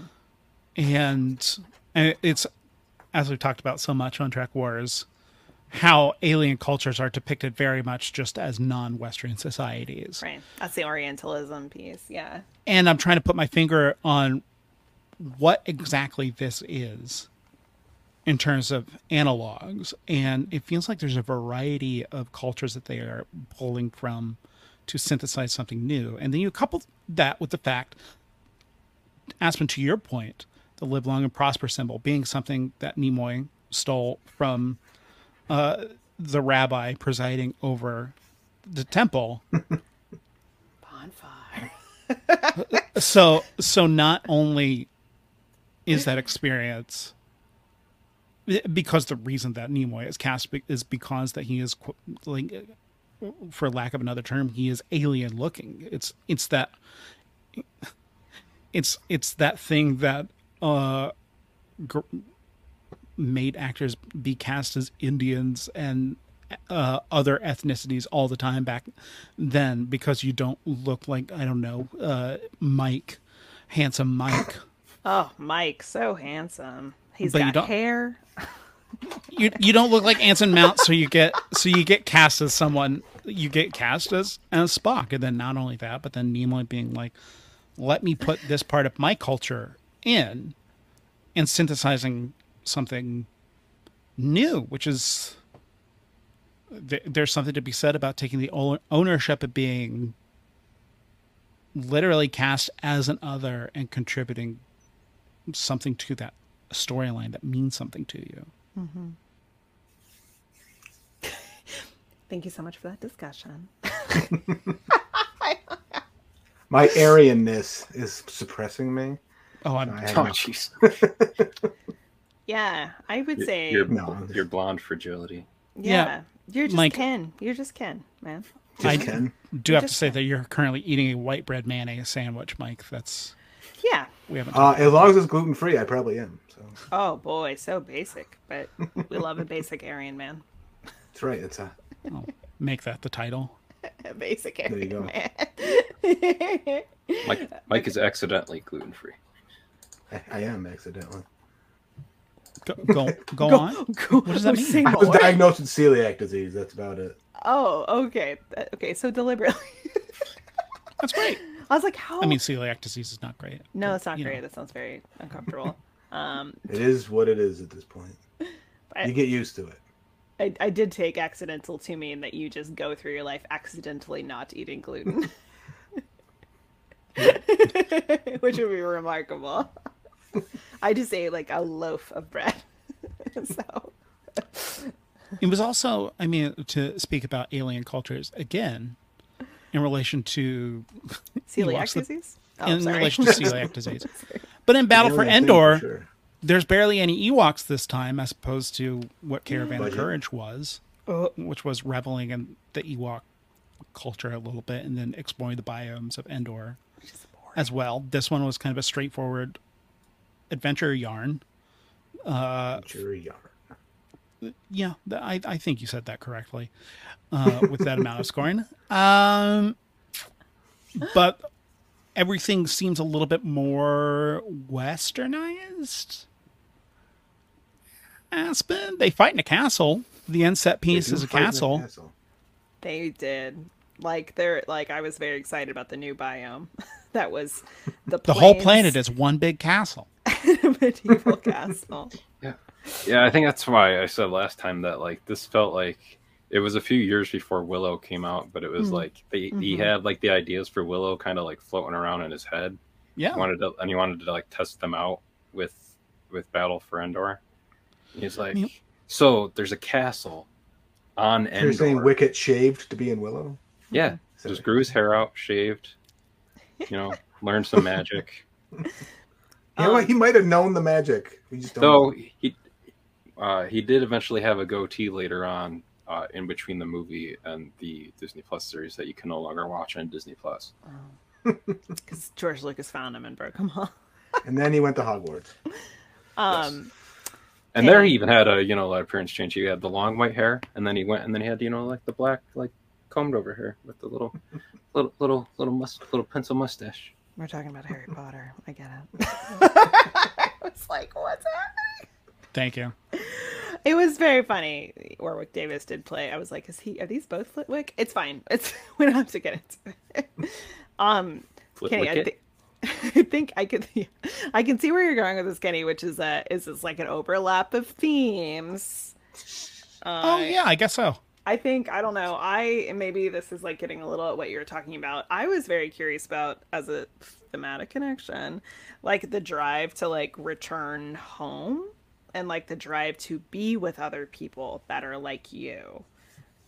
Uh, that was something that I was like thinking about, like because I, you know, I kept feeling this like sadness with like Battle for Endor, which is like, yeah, the Ewoks are all abducted. Cindel's family's all dying, but Cindel's like, I at the very end, she goes with Wilford Brimley because she's like, I have to go. I have a life that is like me, my human self. I have to go back to mine, go, you know, be, go to school and stuff. But like Wicket, you need to be with your family, even though He's we're wicked. Best friends. I was just like, why can't you just stay? and like, yes, You're saying that Cindel pulled a poochie and had to return to her home planet. Pulled a boot. Oh, that's What? awesome. She, she couldn't What? stay because she wasn't in Return of the Jedi. right. I right. must- see, see, so what Kenny just did here was he made a reference to a Simpsons episode. Oh. Oh no! I've never even seen Simpsons, and I know what you're talking about. I cannot handle that. It's I don't think same, anyone has ever gone, oh, oh no, into a Simpsons reference. it's the same planet that Cara Dune went to. Oh man.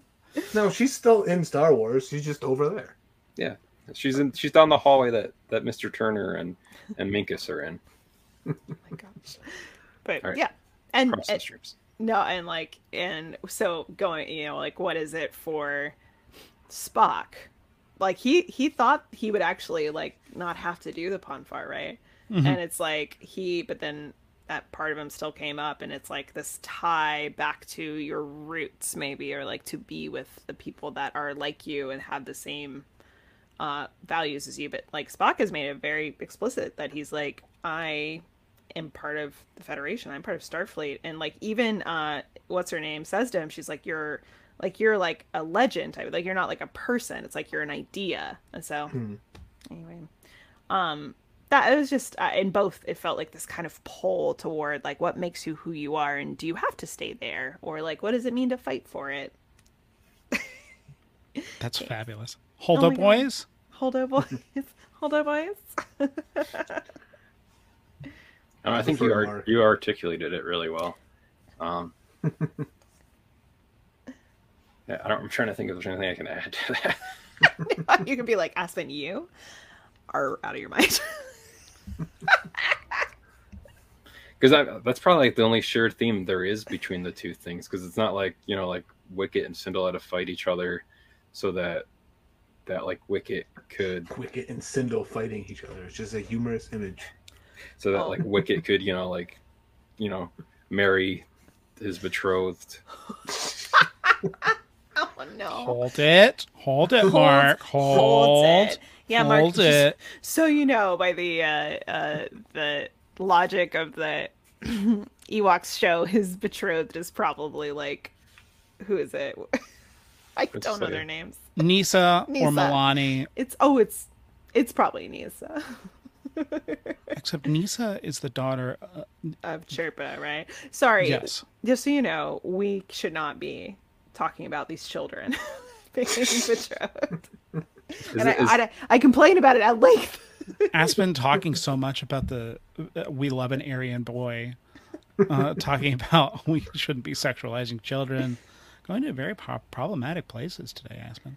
Me personally, yeah. some yeah, good sound bites yeah, I'd be like, Oppenheimer changed her. Remember? Yeah, that's right. An entire movie of just white men talking for hours. It's true. That made eighty million dollars this weekend. I'd love to see it. Uh, well, Uh, well we're, we're just in the kingdom now The kingdom. speaking of the kingdom, uh, land of the the free and the men so good. Um, for for me, the thematic connection between both of these both of these pieces happen to be about the second banana of the narrative being a buttoned down, seemingly unemotional character having to reckon with the fact that they have feelings and the jeopardy that those That's it. unrestrained feelings yes, uh, put other people in. yes, and grief and like feeling the thing and like Grief. remembering. Yes. grief, like loss, like suppression of emotions and what could happen. Yes, both for well for Brimley and also Cindel. Yes. yes, yes Yes, because Ewok Adventure. i mean Uh, that, that's what i was gonna say but you said it after i, I didn't say it listen, I saw your notes and I was like, I gotta copy that. I'm wondering how Star Trek and Star Wars differ in talking about th- those themes of unrepressed emotion in both of these properties because it kills the captain in big quotes in Star Trek. And um, in Star Wars, the unrestrained emotion leads to uh, Noa kind of pushing those friends away, but then, you know, they rally together and they're able to overthrow the evil king who wants to get the power. I love that the motivation in the battle for Endor is just he wants the power. By the way, babe. All you he just need. wants the power. He wants the babe with the power. the the babe the babe who's Oh, she looked like Morticia Addams, but Are you talking about Cheryl? Her name's Cheryl. Cheryl, the, the, the, the most the Star crowbar? Wars of names. Sure. Noah's not much. Charles. I mean, Cheryl, Luke. Luke. Yeah. Biggs. Biggs. Yes. Yeah. There's Um, a character just named Wedge. yes. He, he got that nickname because Porkins. that's his favorite kind of salad. I was like, Boy, could see that. I could see Porkins. that. Porkins. Yeah. Um, in I think Star Trek.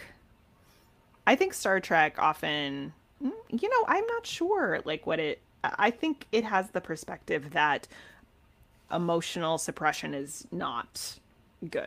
Like I think just like bottom line, it's and I and I I think it is trying to say in this that it will ultimately uh come out and to harm you in some way. It gets the captain killed. Like if we're not like my take on this was wholly that this is what happens when we crush the emotion down so deeply. Something has to blow and it has to come out. Uh and I know it's really suggestive. and like there's actually the one of my favorite moments like one of my favorite moments in all of Star Trek that we've seen is the end of the episode when it turns out that Kirk is still alive. and it's like he lets it slip and he looks so excited and he's like Jim and then he's like oh mm, blah, blah, blah, blah, blah." so he obviously like he I'm is not happy. he's actively suppressing emotion Which may speak to one of your favorite notions of found family. In that even you could even kill your boyfriend and they will still be around. yeah they'll Which still love you There there is a notion and we're definitely pulling, but that's what Trek Wars is. yeah Uh, we we pull to find what these things are really talking about, and there there is something that is really comforting, where even at your literal worst, where you are literally killing someone, your boyfriends will still stand with you, no matter no matter what. And not only that, they'll be like, "We see that you're setting yourself up for failure. We'll we'll set you up for success." yeah which feels to me I, I don't know but, but may, that feels star warsy to me in terms of connection I agree. Found family is huge in both of these. Like it's you know like maybe like to take what I was talking about and like mix it in with this. It's like you might have this poll, but like this is who you've just like these are the people like that love and support you. Like even if like you're trying to connect with these parts and these roots of yourself that are connected to like another world or another group of people, like you could literally kill your best friend and they'd still be like, "You're valuable just for who you are. Sometimes we make mistakes." It's all right, man. It's all cool. It's cool. I don't mind that you killed me. That's the greatest friend. The greatest friend that's like, "Listen, it's okay." That that I think that was one kind of random thing that I had like a weird kind of like bump up against like with the logic of of like Kirk even like doing that. I was like, so why why is he like offering himself up to fight Spock in this? Like and they like they explain it later on, but I was like, hmm. Either but like if like Chekov hadn't done that, one of you still would have died. well, yeah, he didn't know that he had to die. He thought he just had to oh, fight Okay. him. yeah he didn't want to look silly in front of T'Pau. Yeah, he wanted to bow to like respect him because he was like, "Oh no," because this thing, yeah, and like maybe And we because- keep, yeah, vulcans are so secretive Well, so then doesn't T'Pau now You gotta think be there that, for your boy. Spock- that Yeah. Kirk is dead? right. That's. I thought of that too. I was just like, "Oh yeah, she's gonna find out." Don't think don't worry about it don't don't worry about it don't don't worry Does about that it ever come back?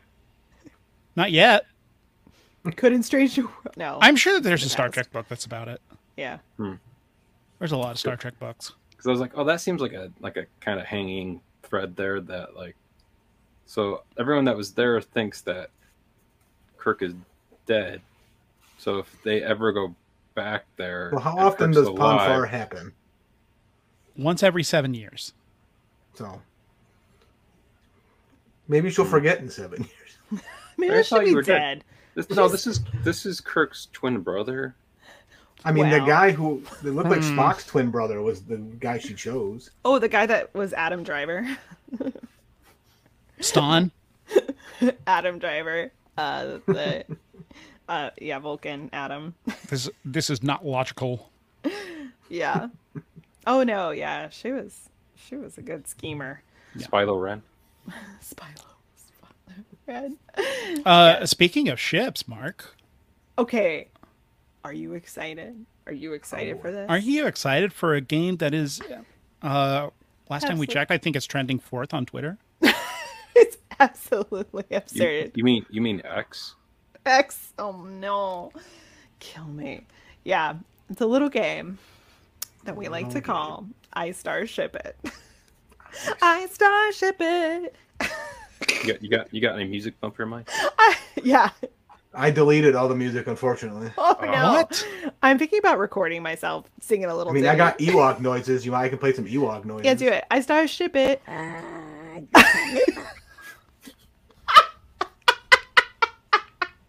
Do you still Okay. have the, the the IG? Yes, yes. Yes. Oh boy. Incredible. Okay. So the dumb rules of this lovely game. It's basically we're going for in both properties your favorite like ship or vehicle because sometimes there isn't a ship but a starship. And then also your favorite ship, your favorite relationship in each of them. You can also because there's like four of us, we can just like pick you know, you don't have to do one for each one of them. Yes. So you already you already have a ship mark. A Oh, yeah. relationship.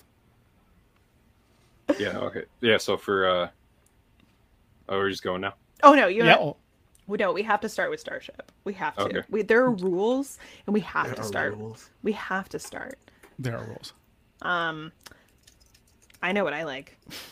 Mhm. In in Ewoks, uh, I liked uh Noa's ship. Obviously, here's what I really really liked about Noa's ship.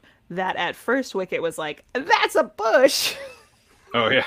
it's clearly a ship like covered in vines and he was abs he was totally fooled that little dummy was like what a big bush This made me think of uh uh Ethan Suplee and Mallrats. He's like he would have been like, ha, you dumb bastard.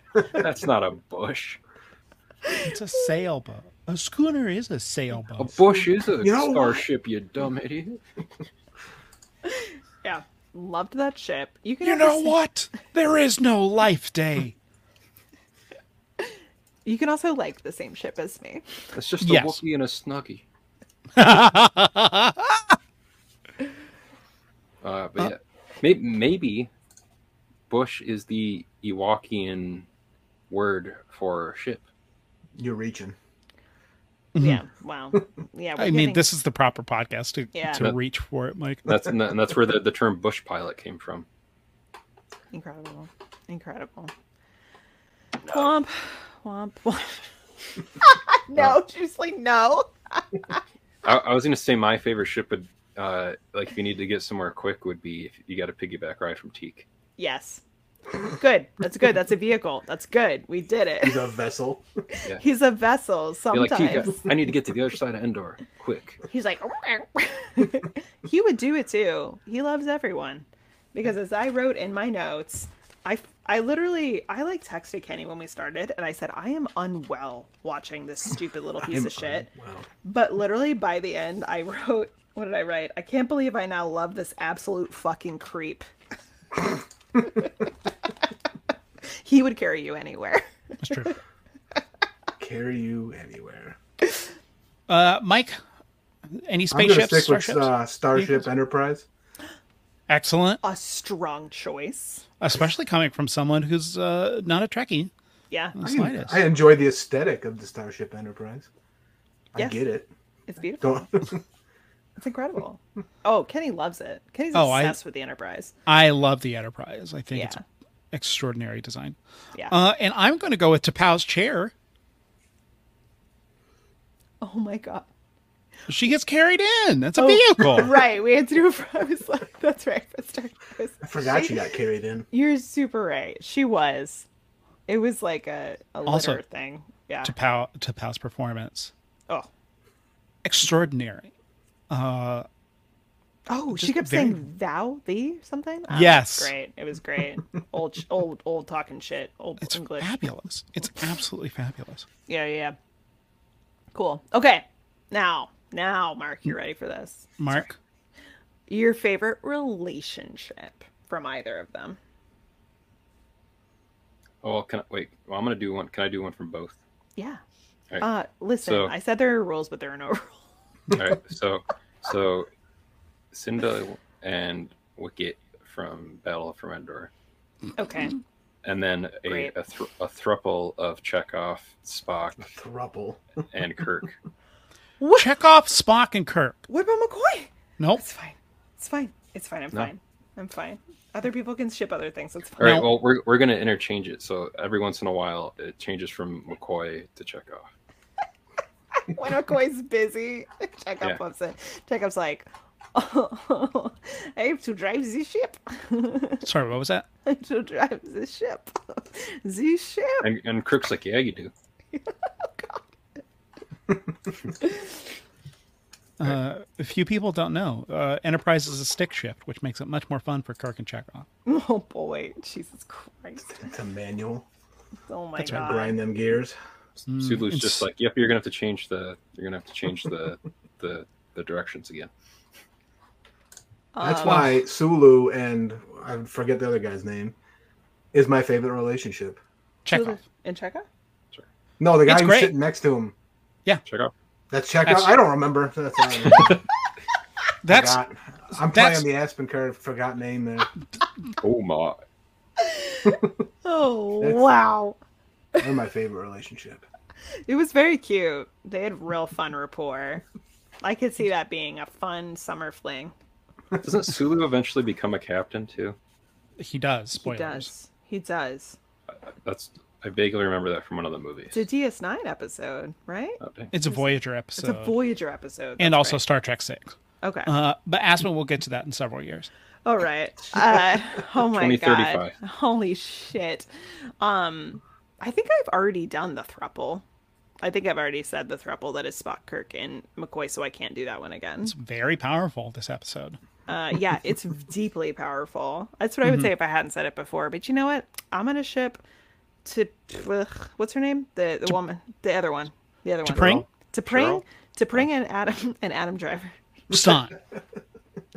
Uh, you know what? They they were pulling a real like some real like stinky shit. I loved it. you know, like they were like, I'm willing for someone to literally die so that we could do this thing. And I loved It it. almost like when those couples go to the bar and hit another people Yes. and then come back together. Like that was the game they were playing. Yeah, yeah. They were like, I could tell it was a kink. so like Spock, you haven't been here for years. It's like we're we're the like we're the Josh Hartnett and and Liv Tyler, and you're Ben Affleck, Oh, Kate Beckinsale. No.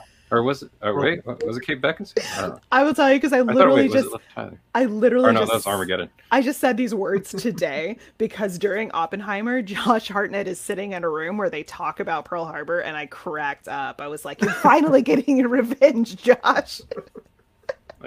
And then I had to explain what I meant by that. She was just like, "And so Kate Beckinsale gets pregnant." so, yes. Anyway, I Oh, agree. Pearl I agree. The Josh Hartnett World War II cinematic universe. yes. Yes. Yes. yes. Michael Bay at his finest. Oh my god, I love Pearl Harbor. Great film. Uh, It's speaking not- of- it's I was, not- gonna say, I was gonna say, make sure that you say that you're talking about about Oh, sorry. the The, movie. the film Pearl Harbor. I You lo- can love the place of Pearl Harbor. right. I don't like the event of Pearl Harbor. there you go. Yeah, that's mine. Uh, speaking of loving Pearl Harbor, Mike, you got any ships for this app? What a what a segue. The What USS is that? Arizona. Yeah, yeah. I, I mentioned Starship Enterprise. Uh, and then sorry, I mentioned uh, Sulu Ships. and uh, Oh, Oh, that's right. Sulu and, and Chekov. Aspen, and cut, Chekov. Aspen, cut that out in the edit. Made you sound like a genius. Oh, Uh, can't. Too late. sure. I I ship Noa and Teek because Yeah. clearly, Noa and Teek. Yes, because There's clearly, something there. there 'Cause. He's his little muffin. uh, I did know that Wilford Brimley was wearing a wig. I I clocked that. I was very pleased. Oh, I that. didn't. Yes. I- Okay, yeah, great. wouldn't My wig guessed dar that. was there. Oh, that is which Was the mustache a wig? I don't. Because of the Did he have wig. mustache extensions in? I think he was born with that mustache. yeah. Which, by the way, makes him makes Teek staying and him leaving at the end that much more devastating. But look, sometimes you love I know someone. Teek didn't just sprint to the ship at the end. Well, I was like, why can't Teek come? I don't understand. No, it's just like it's a very small ship. it was a huge ship. It's a, s- it's a small ship. He's like, there is We so don't- much space. He's like, too, too small. Too small. Cocoon It's came out very the same, small ship. same year as this too, apparently.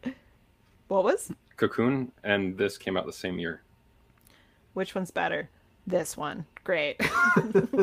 Great. Next topic. Great. No, it's clear that Teek loves Noa exactly for who he is. Yeah. And is willing to go the extra mile because it's unconditional love. Mm-hmm. Uh, and he recognizes, I, I think Teek is also not afraid to call Noa and his shenanigans. yeah. Well, no, what's he gonna do? He can't catch him.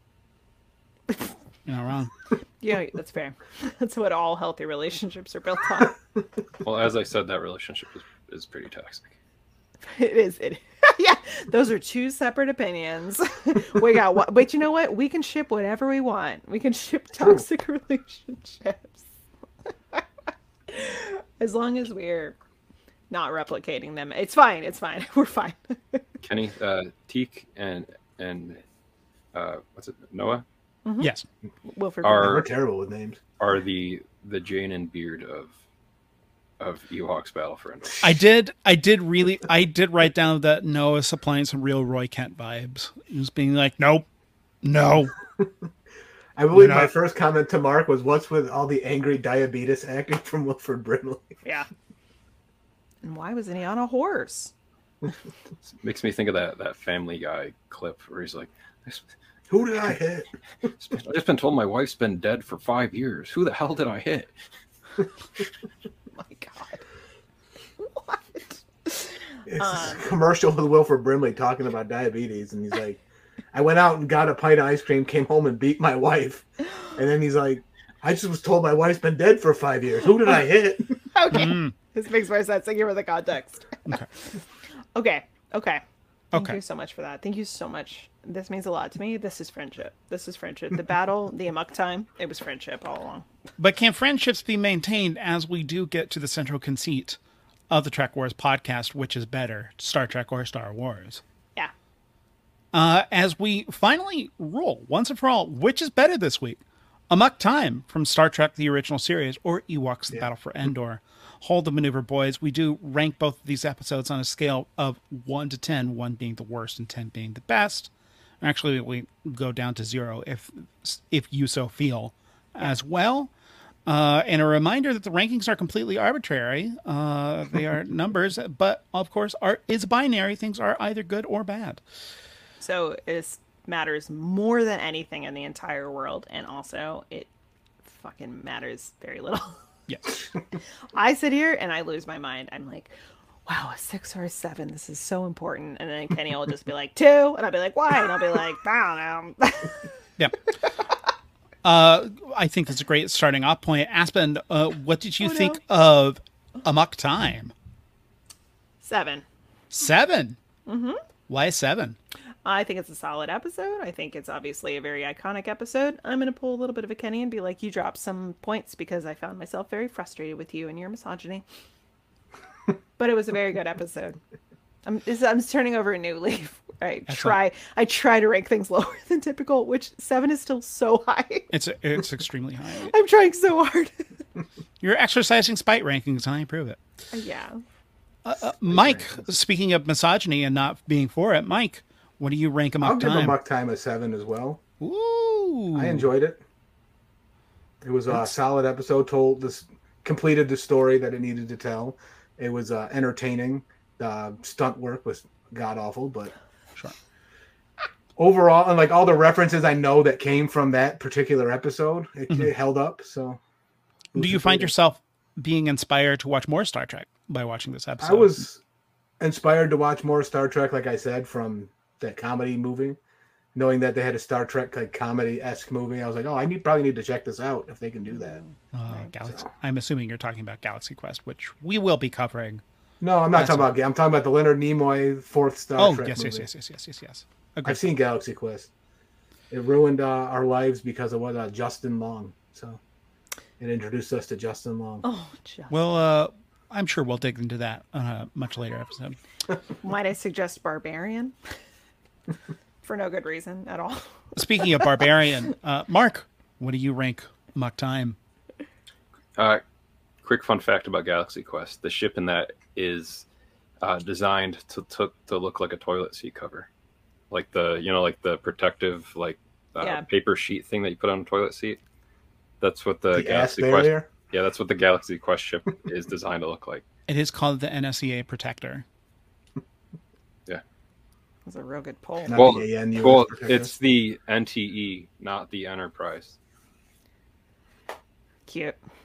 But yeah, uh, I think I would also give Amok Time a seven as well. Uh, when yeah, when you guys said seven, I was like, oh, that's the number I was also thinking of. Nice. Uh, but yeah, for for the same reasons, I because of it being a classic episode that I've kind of had known about through like pop culture, like you know, um, just kind of melting into my brain knowing about it before ever actually having watched it. Um, and it held up from that, and I thought like outside, and then again, like what Aspen said, kind of taking some points away because of the kind of era specific kind of like misogyny stuff with it in an episode. That was kind of weird. Um which i don't know if it was actively supposed to be part of only that episode and like related to like how spock's planet kind of runs or if, if that's like a thing that kind of runs through the rest of the series since i've only seen like this episode for the original series um but yeah It's kind of on an episode by episode basis. hmm okay. Uh, Yeah. I mean, there was the moment in The Enemy Within where uh, Spock was victim blaming Rand. It's true. And that was bad. But then, yeah, in the same Spock seems to episode, be at the center of it well, he's trying to be logical. Uh, he's like, logically, we don't listen to women. Uh,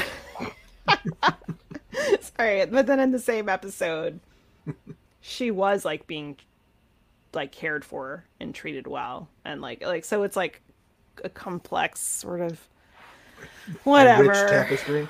It's almost like Star Trek and its progressive values are uh, at a contradiction of itself by being uh, extremely progressive for the time and at the same time extraordinarily regressive and participating in toxic roles uh, that are oppressing people. Sorry, what? Ewoks, the Battle for Endor. Wait, you didn't rank it. You didn't rank. what- What's your rank? Oh, Also- eight. I give it an eight. I think this episode rips. I love it. I love it. I love the going to Vulcan. I love Pon farr. Love whenever they participate in Koon-ut Kal-if-fee. Love the Lirpa. I love T'Pau. I love McCoy going in a pig's eye. You do love the friendship. Ugh, cool. Okay.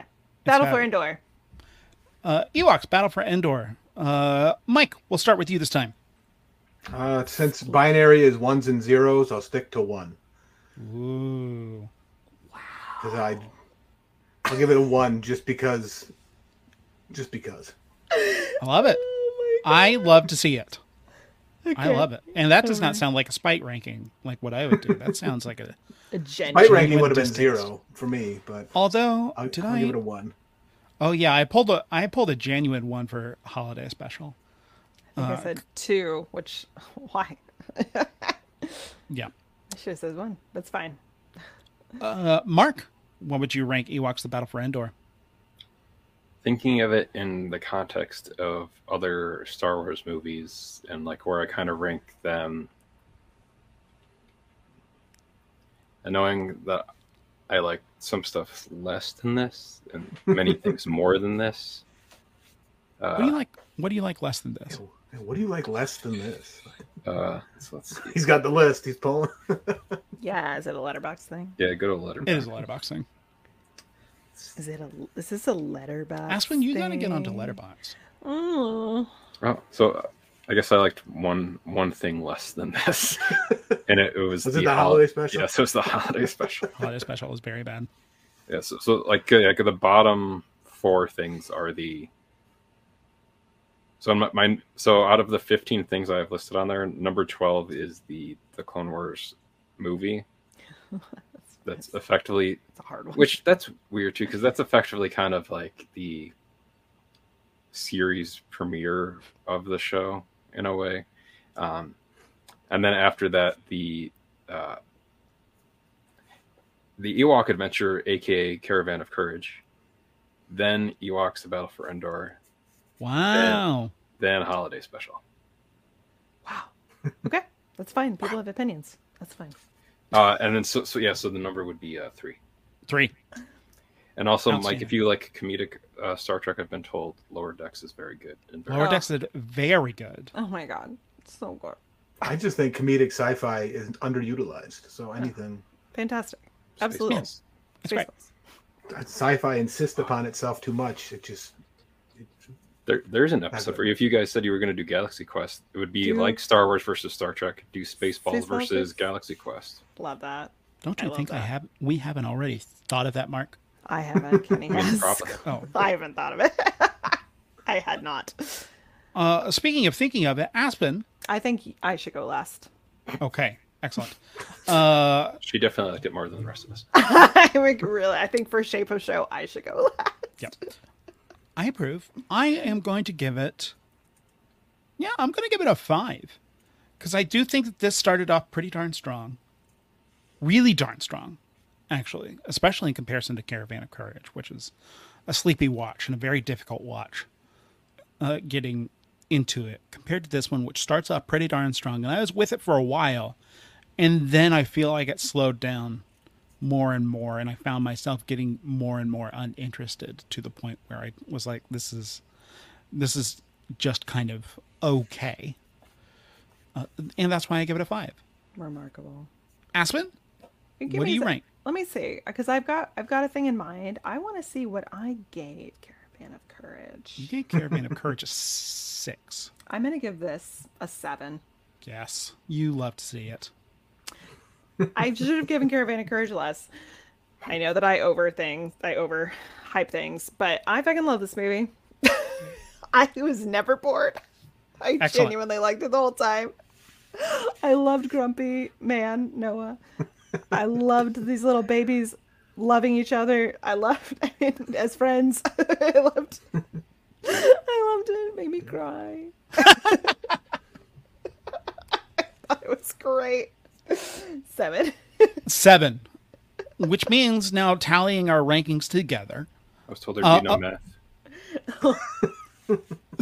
It's always a lie. unfortunately there's a little bit of math uh, i hate to say it but according to the numbers according to the cold hard data fourteen.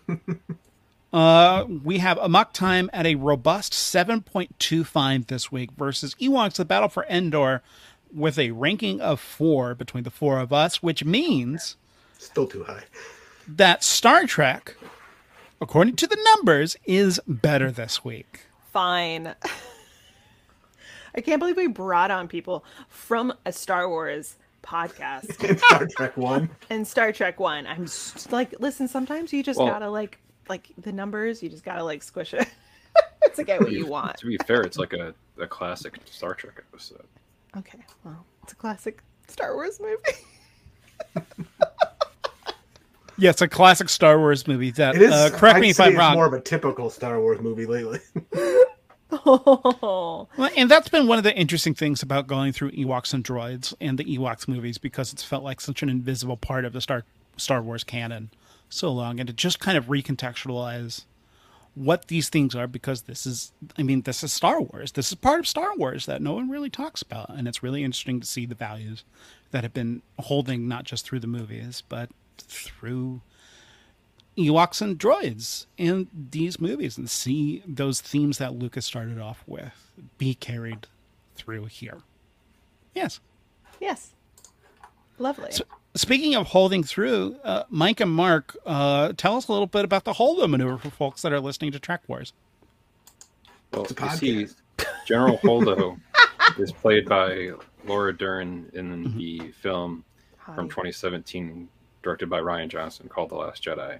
And in and in said film, she, to help the rest of the Resistance get away, she executes a maneuver that would henceforth be known. Marc, as, I'm gonna, I'm just, I'm gonna stop you right before you finish. I see what That's you're she doing. said. That's what she said. Get out.